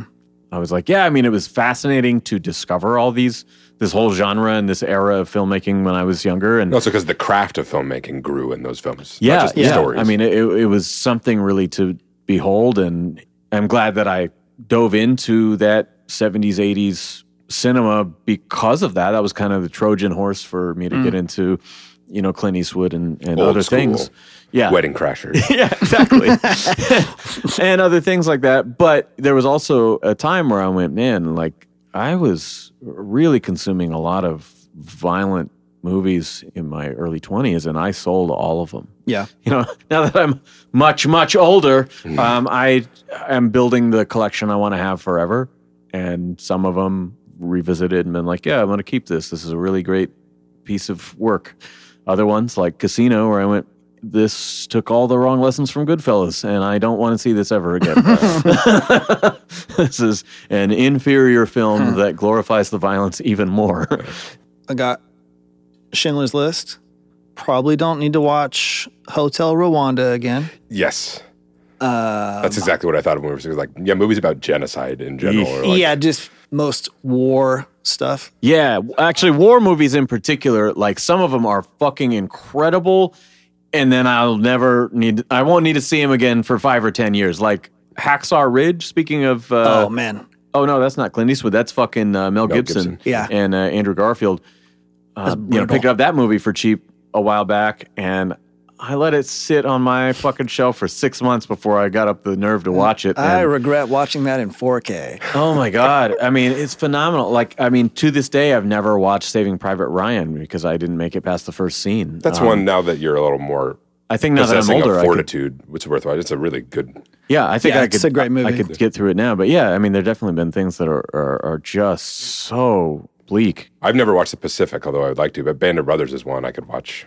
I have watched it the whole thing multiple times, and Lauren loves those. yeah. Even though I've only seen Zodiac once, and I thought it was amazing.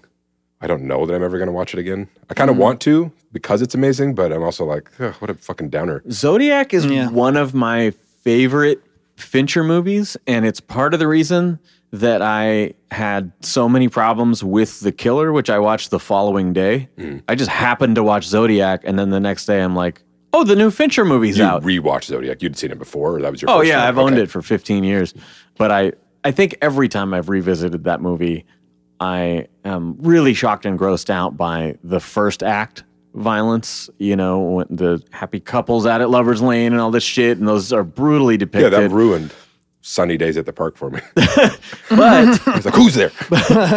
but the reason I like that film is the investigative nature of it and, and the way that the Robert Graysmith character obsesses over it, you know, Jake Gyllenhaal, and, and the way he starts trying to put together these possible answers to a real life unsolved case is fascinating. It's almost like Spotlight because Spotlight's another movie I don't think I want to Spotlight. watch again. But the same Really? thing. Really? Well, I, mean, it's not, it's not as it's not because it doesn't fixate on the bad thing that spurred the whole thing on if, in the way that, that Zodiac focused does. on the crimes, it would be unwatchable. Yeah. But it's the same kind of thing where the triumph of that movie is watching these like driven people use their skills and strengths to fix a wrong or yeah, and solve a problem. and to stand up in the face of a society who says, "Well, the church is untouchable. You can't uh, look. Look, I hear what you're saying.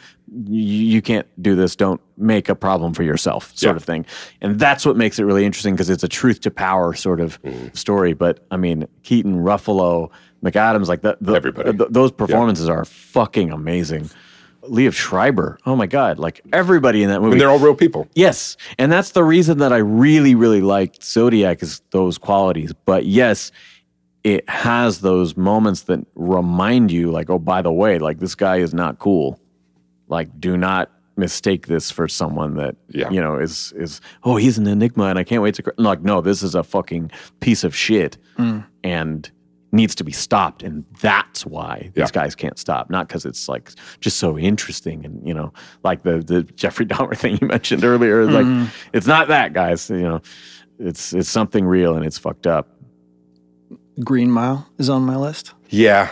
Man so that. many movies I have not seen which is crazy That's almost not in the category because I didn't even finish that one. oh wow You didn't finish that one. I mean, that movie is After the electric chair thing, I was like, Dunzo, I'm out yeah, of here. it's miserable, but there's so much hope in that movie. It's- and from it. yeah. But but no, that definitely like is in that wheelhouse of like, yeah, once is probably enough. Yeah, the other barbarity, barbarism, Yeah, whatever. barbarism. Bar- yeah, was so much and so visual that just shrouded everything else. Uh, I, know, I know that it's supposed to be about uh, about hope and redemption and blah blah blah, but I, it's too much too yeah, much yeah, but I I can't. I see mean that, past that scene other in stuff. particular is with the one guy so effective at making you hate Oh, the guy, the guard. Yeah, Worth watching at least once. just pulled up my my Letterboxd because I I got the app earlier this year, the beginning of the year, and my goal was to watch 400 films this year.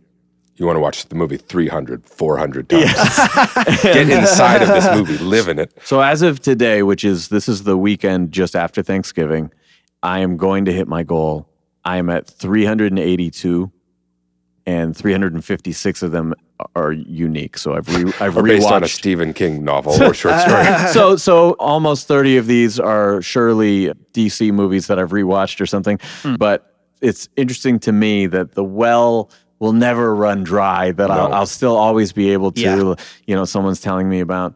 Shawshank Redemption or whatever it is, and I'm like, oh man, I okay, I'll check it out. You know, I love that you can still always find, especially stuff from before your time, mm-hmm. that Yeah, and as you maybe like get tired of trends from a certain era, that's the perfect time to like go back and watch older movies where you'd be like, before like this is fucking boring, I can't sit through this. Now you're ready for it, or you're ready for something different. Yeah, and I think that one thing I really like doing is I sort of watch movies kind of like a DJ segues music. So like I'm Lamely? talking about yes.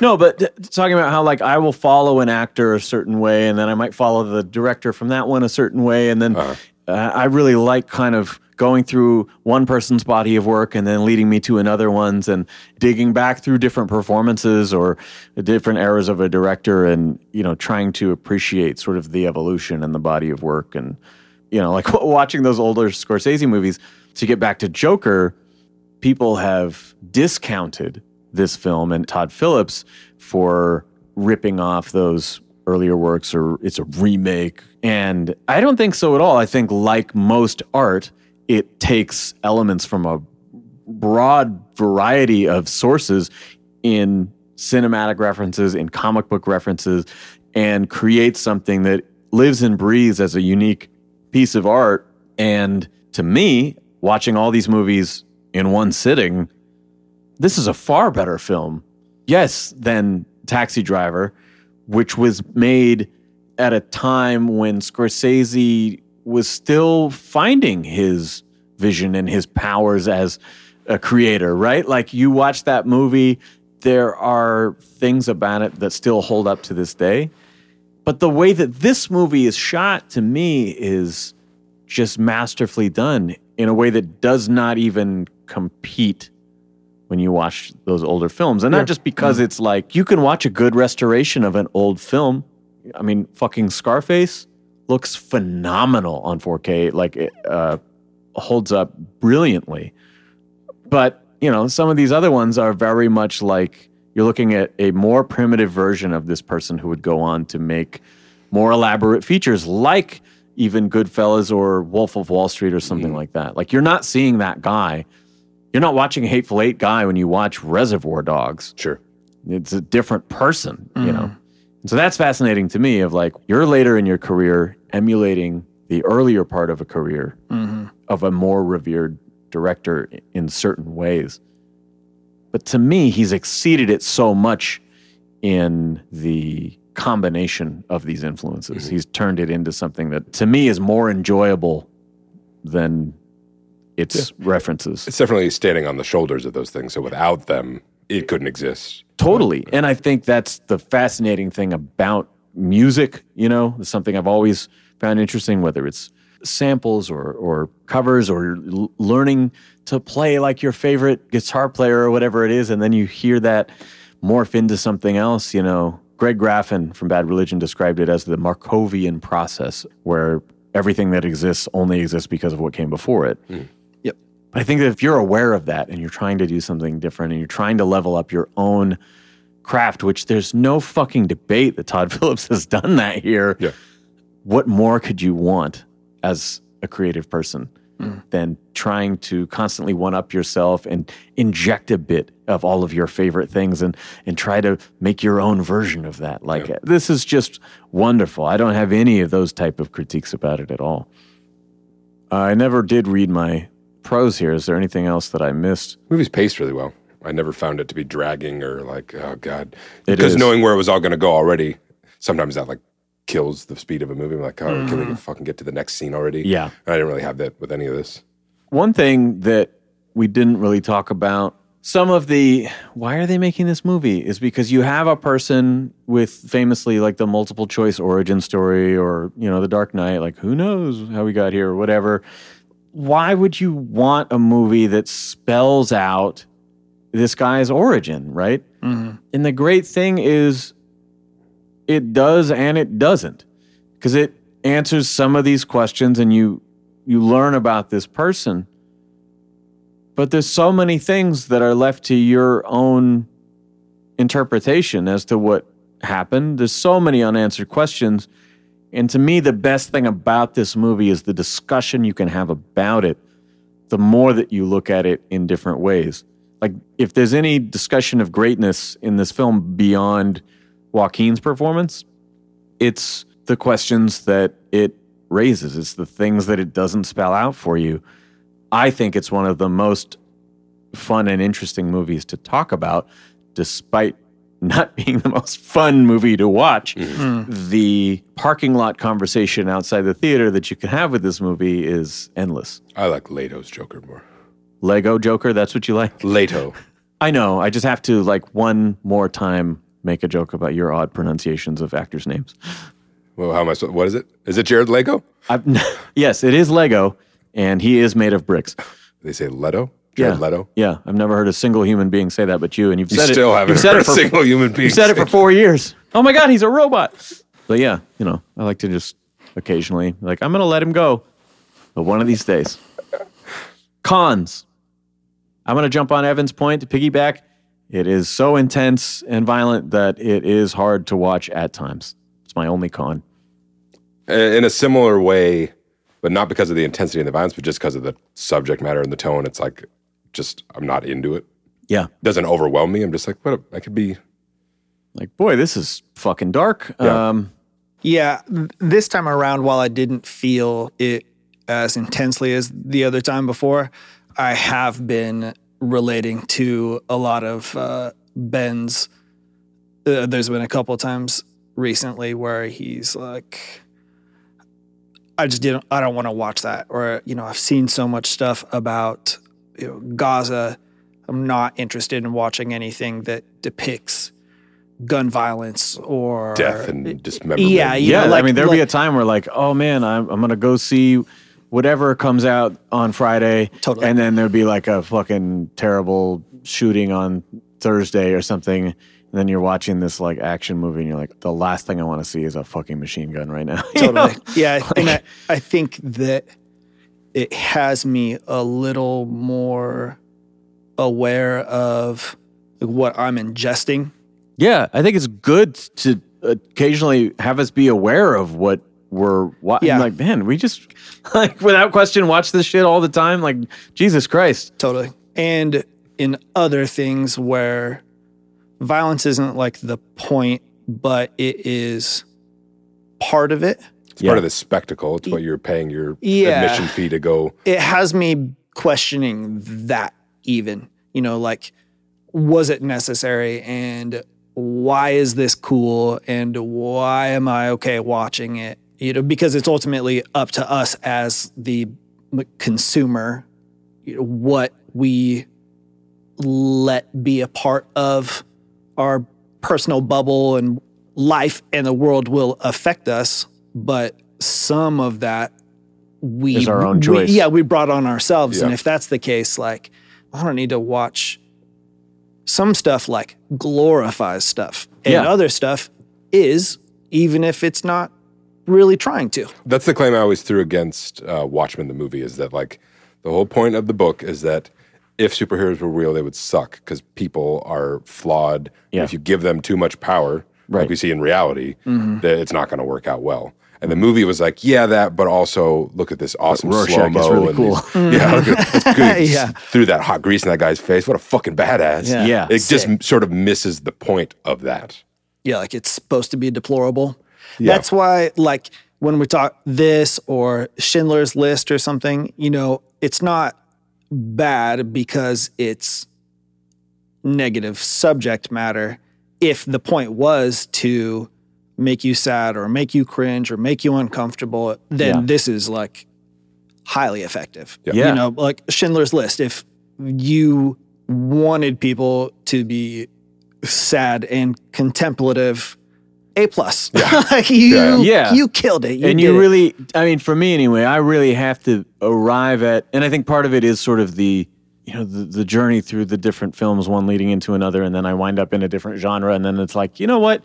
Yeah i think i'm ready to give some of these ones a try that i haven't been able to mm-hmm. do for a while. Because you can't just put on joker in the middle of your anniversary in hawaii. It doesn't work you know? But something that you mentioned evan was if the violence is the point or if it is a consequence of the story or something like that mm-hmm. that is my big thing where it's one of the things that kept me away from horror movies where like I remember when the first Saw movie came out, we may have discussed this before, but was like, I don't know, you know, horror can be too much, but I watched it and I was like, wow, that's actually kind of a, a really unique crime story, you mm-hmm. know? Yeah. And then I went to see the second one and I'm like, oh no. Not anymore. They- again, they sort of learned all the wrong lessons from this. And it's like, this is only about the torture now. This is only about the violence. It's not trying to be clever. It's trying to be gross. And to me, I'm like, I'm done. And at that point, might have been around that time that Scream 4 came out, and it was the first one in a while. And I was like, oh man, I liked these movies when I was growing up, but I don't watch them anymore. But oh, they got Kristen Bell and Hayden Panettiere. Like, I, I like these actors. I'll check it out, you know? And I go see it. I'm like, oh, I like these actors, and I have to watch them all suffer and get murdered.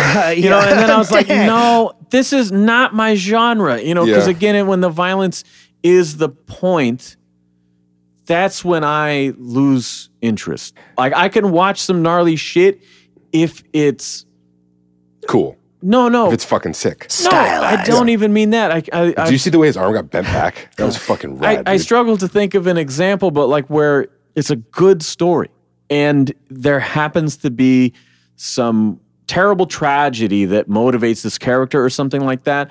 I can watch that a lot easier than I can watch something that's just trying to do the most gratuitous violence and, and mm-hmm. So like I could never watch horror movies or even like scary movies when I was younger. Right. As a child. And now I can, and it's not really like my main thing, but I do think there's something to be said for like the catharsis of the fantasy of it, even if it's something like that where it's just violence Yes. and death. Of like, I get why it's some people's thing, and of like. 0.00001 percent of the people who are into that are like, this is what I want to do. Yeah, I I think that Mm. friends of mine who are really into horror tend to be people who have had, you know, anxiety issues or trauma or or, or something like that. And what I've come to understand as I get older is, I think Hostiles is a, is a good example. It's not a horror movie, but it's The one you let me borrow recently. I think so. The Western, Western? with Christian Yeah, yeah. Bale. Yeah. And I was in a terrible mood and I just needed to get out of the house and I just went to see that movie by myself.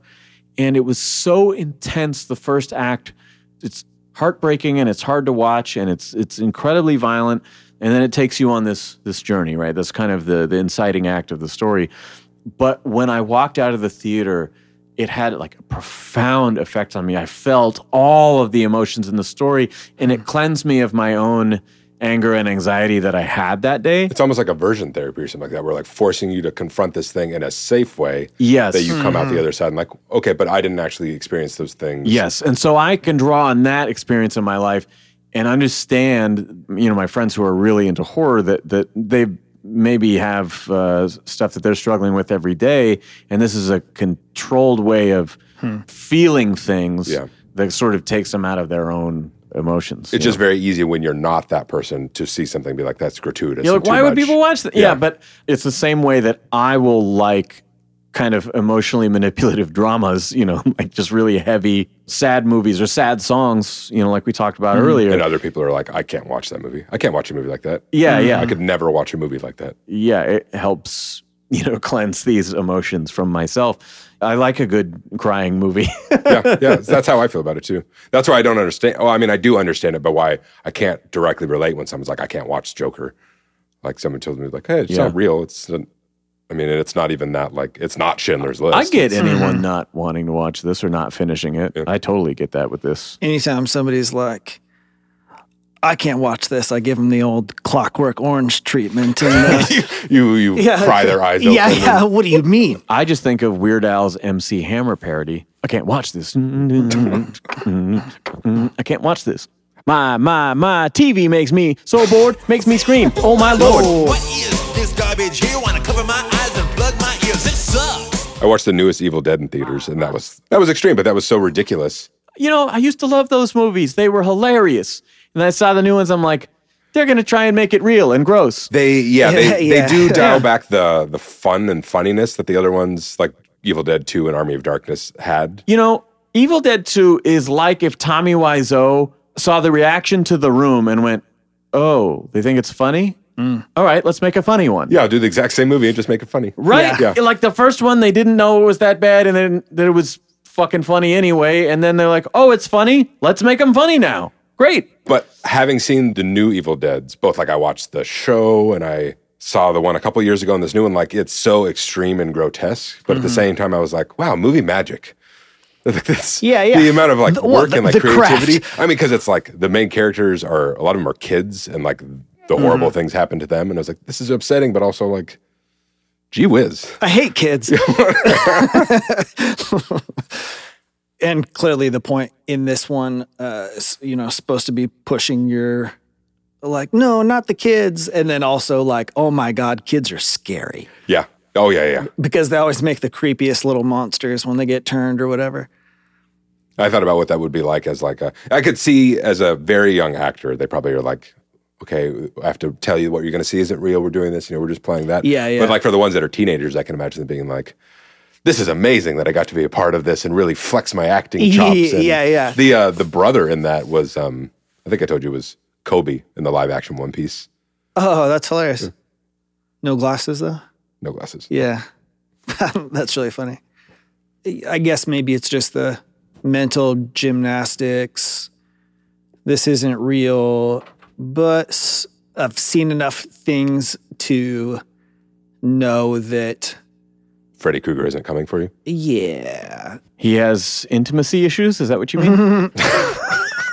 Can't make Freddy Krueger Yeah. come. Is it me?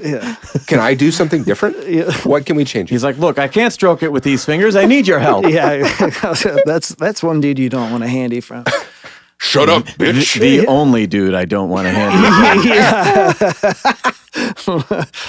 uh, Bruce Campbell post hands. Uh, I don't want one from him either. I don't want one from Chainsaw Hand Bruce Campbell.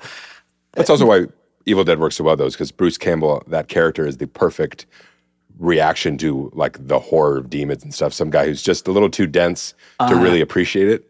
He's like, well, fuck, I'm gonna shoot you. I guess So that's Yeah. Keep going forward.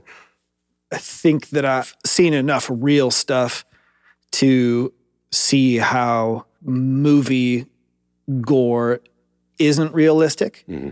And so, e- Especially in a Scorsese movie, because everything looks like red paint. Mm-hmm. yeah, yeah, totally. It, be, it could be your Japanese movie, Kill Bill, blood fountains. I can totally do that or Evil Dead stuff Totally. way easier than Yeah, I Or well, like can in do Final Joker. Destination when the glass drops on the Yes. kid and he just looks like a little squishy dummy. Getting, Yeah. And, you know, all I'm trying to say is that you have like Evil Dead, the blood gushing out from the basement, the blood that never ends. Peter and- Jackson's dead alive, you know? Yeah. yeah, uh, you're taking it so far that it it's like laughable. Yeah. But that's kind of how I feel about It's all like the of drunk it driver now. joke in this movie, where it was like, Jesus Christ, but you still made me laugh at it, you know? Yeah. Yeah. It- but I just generally kind of feel like that about all of it now. Yeah. Like the things that really get me now are less about the gore and more about like terror and torture, stuff like that, like very personal stuff. Uh. These scary movies that just set out to, you know, showcase gore or something to me now is like, Yeah. whatever. Like, no, I don't want to see somebody, you know, have their fingernails picked off or something Right, like yeah. so, so- and and I don't want close-ups or anything like that um because there's certain like button things for me. I don't like stuff where people get burned. Uh but some things are just like really upsetting to me, but I Yeah, just that V for Vendetta was a letdown. yeah. Sorry, fire flashback? What? Like, Yeah. come on, this is November. You guys should have just watched this. I didn't watch it this year. But no, I'm I'm I'm with you there. It's a decision, and you got to be in the right headspace. Like if I want to do this, or even coming back to the Killer with Michael Fassbender. Uh-huh. The first twenty minutes, like we're spending all this time in his head, and he's narrating to us about his process and how he does his thing. And you know, he sounds like someone who cares a lot about his work, and he's very meticulous, and y- you know all this stuff. And then you see what he does. Did you get around to seeing it yet? No. But we see him. He is a hitman. So right. So then we see what he does in actuality, and I'm like, oh, this guy is just a piece of shit, though. Like, mm-hmm. at what Which is like point, what hit, hitmen are in real life. I know, but like, Yeah. at what point am I supposed to like root for this guy? There's not like some captivating villain or something where some charismatic, you know, yeah, Mr. Fincher, why are you taking me on this journey? Yeah, I was ranting to my friend Brian about this the other, the other day, where he's like, "Yeah, I liked it all right," and then I started kind of talking about it a little bit, and then by the end of it, I'm screaming like. but uh, like, you kind of have to give me a reason, you know, give me a reason to take me into something like that. Hmm. I I don't. Other than just being attractive Michael Fassbender. Well, sure, I'm not just going to root for the main character just because I like the actor, you know, by default, if he's a bad person, you know, like I'm one of the people who was sort of baffled and appalled by those of us who were watching Breaking Bad in real time. And in the final season, people were still on Walt's side. I'm like, fuck. After all of this, Where have you been? what what he's done to Hank, you don't empathize with his situation. Like, I don't care that we've spent all these seasons with him. He is the bad guy. Like, hmm. and yeah, the people that could not get that through their head because they're so like. I mean, hey, we're friends with a lot of rappers. They're so anti-police that they just could not root for Hank against this guy. Hmm. You know, I mean, that's the quality of the production. It is. Other people too are just not thinking about it that way, so they just can't break out of. This is the guy we're experiencing it through, so I have to root for him. Yeah. Otherwise, like the dissonance of that is too uncomfortable. When I like Yeah. a movie that makes you dislike a character and then still feel for him and oh but I do hope he gets away mm. you know and and those type of things because it kind of makes you go ooh why do I why do I feel that way good job mm-hmm. movie There's a show I think I talked about it before that I highly recommend. Warrior, which is a like a Max show, HBO Max or whatever. That takes place late 1800s in San Francisco, and it's about like Chinese immigrants and the gangs versus the Irish and the government and all that. And it's a martial arts show, but also the better part of it is just like the period drama and the conflicts Yeah. and stuff. But there's uh, that character who kind of leads the Irish, and he's totally one of those characters of like kind of a shithead, but as it goes on, you understand him a little more and you get the character in a way where at the beginning you're like, "Fuck you." I feel like obviously Tony Soprano is sort of the archetype for the like the anti-hero. But I still will come back to even though I haven't watched it in many, many years, I still will come back to The Wire as being the best character development I've ever seen because the people who are the heroes on season one might be the villains on season two and so- Yeah. and mm-hmm. you know the way they humanize the villains and and compromise your heroes and all these things over an extended story even if it's not direct influence, I think it's just the way things are done now. Yeah. And so much of it originates with The Sopranos and they they ran with it, you know, they took it to another place, but that type of storytelling is some of the most interesting stuff you can do because it's not like these stories aren't interesting or these real life violent people aren't figures of intrigue, mm-hmm. but if you can show things on both sides and be objective.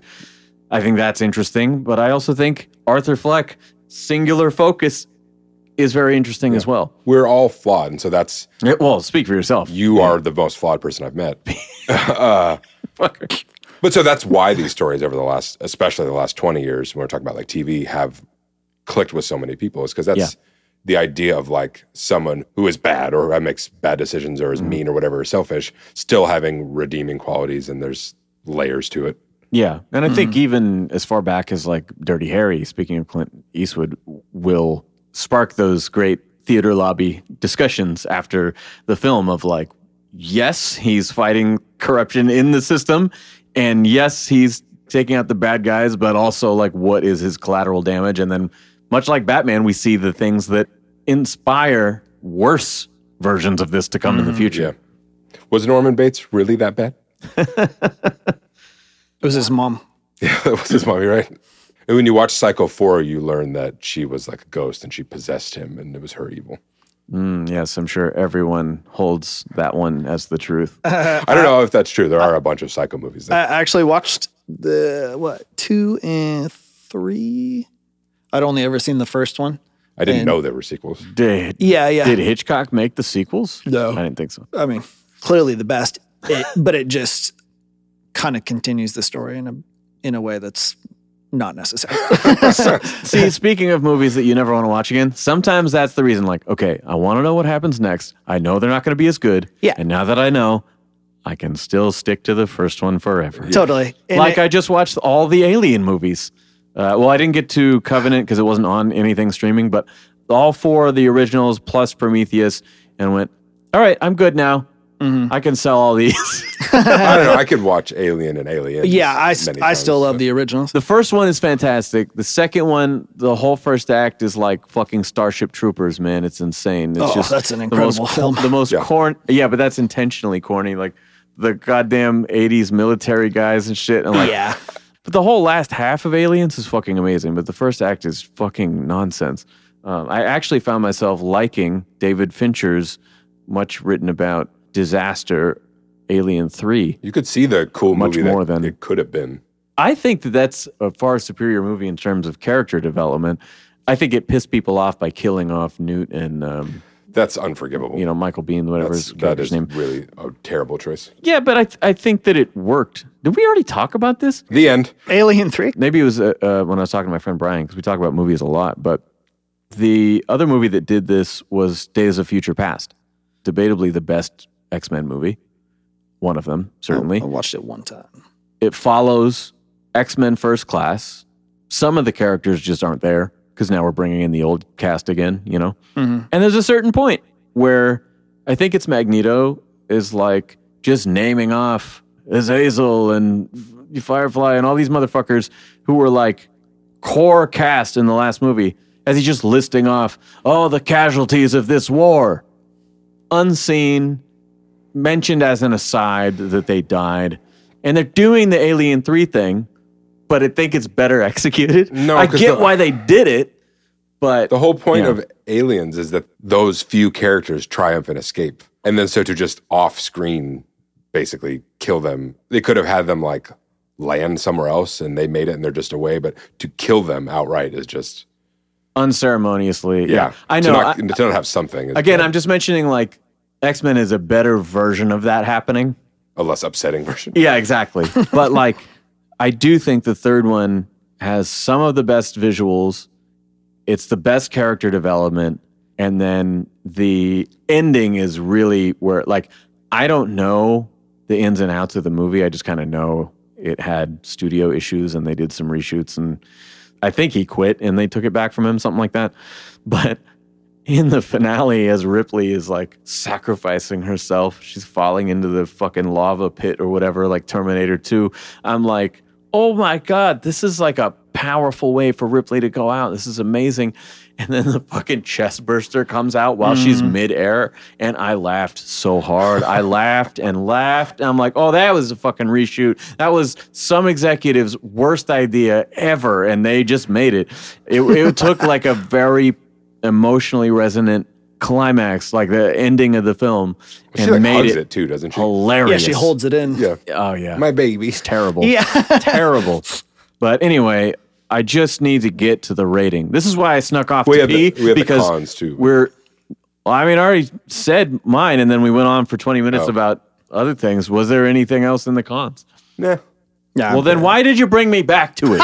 you son of a bitch! Just keeping you honest. hijacking the show. Oh yeah, I'm known for fucking lies. Yeah. Yeah. You said it. Rating Four and a half. Um. has to be a positive Qu- figure. Yep. Quality and execution. Uh, we'll say five on the do I actually like it? and Do I want to watch it again? It would be like a one or a two. Wow. Winner. I would say I'm with you, just not maybe that extreme, but like, yeah, I mean, how would you uh, wrap that into a a three and a half. okay? No, what? Nope. Maybe I'm- three and a half there's is my a- real um, rating. I just felt like you're going to attack me if I give it less than a four or I still have, I have separate categories. Okay. Well, it's the end of the show. We're breaking all the rules. Five out of five.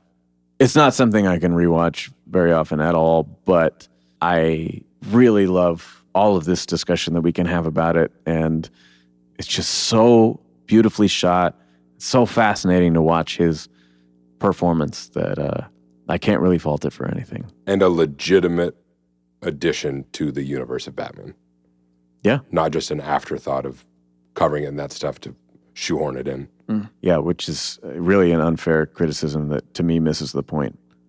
Like we watched a different movie or something. If you don't, if you don't see all the breadcrumbs that they're leaving for you. So, all right, that is it. I don't know why I said it like that because that's like how I do the outro. All right, that is our show. Thank you guys so much for listening, especially if you've been with us from the beginning. It's been three seasons over four years, and it's crazy to think that the three of us friends bullshitting in this room are heard by all of you out there around the world. So thank you guys for your support. We have one more episode left for season three. If you don't already, follow us on Instagram at BatFanAddict and drop that five star rating and review on your podcast app. The next episode will have a review, but it will be different because we're going to go through why I call myself the Dark Knight of Rap. We're going to go look back at the show and we're going to look ahead at season four, introducing a new co host. So stay tuned for the season finale.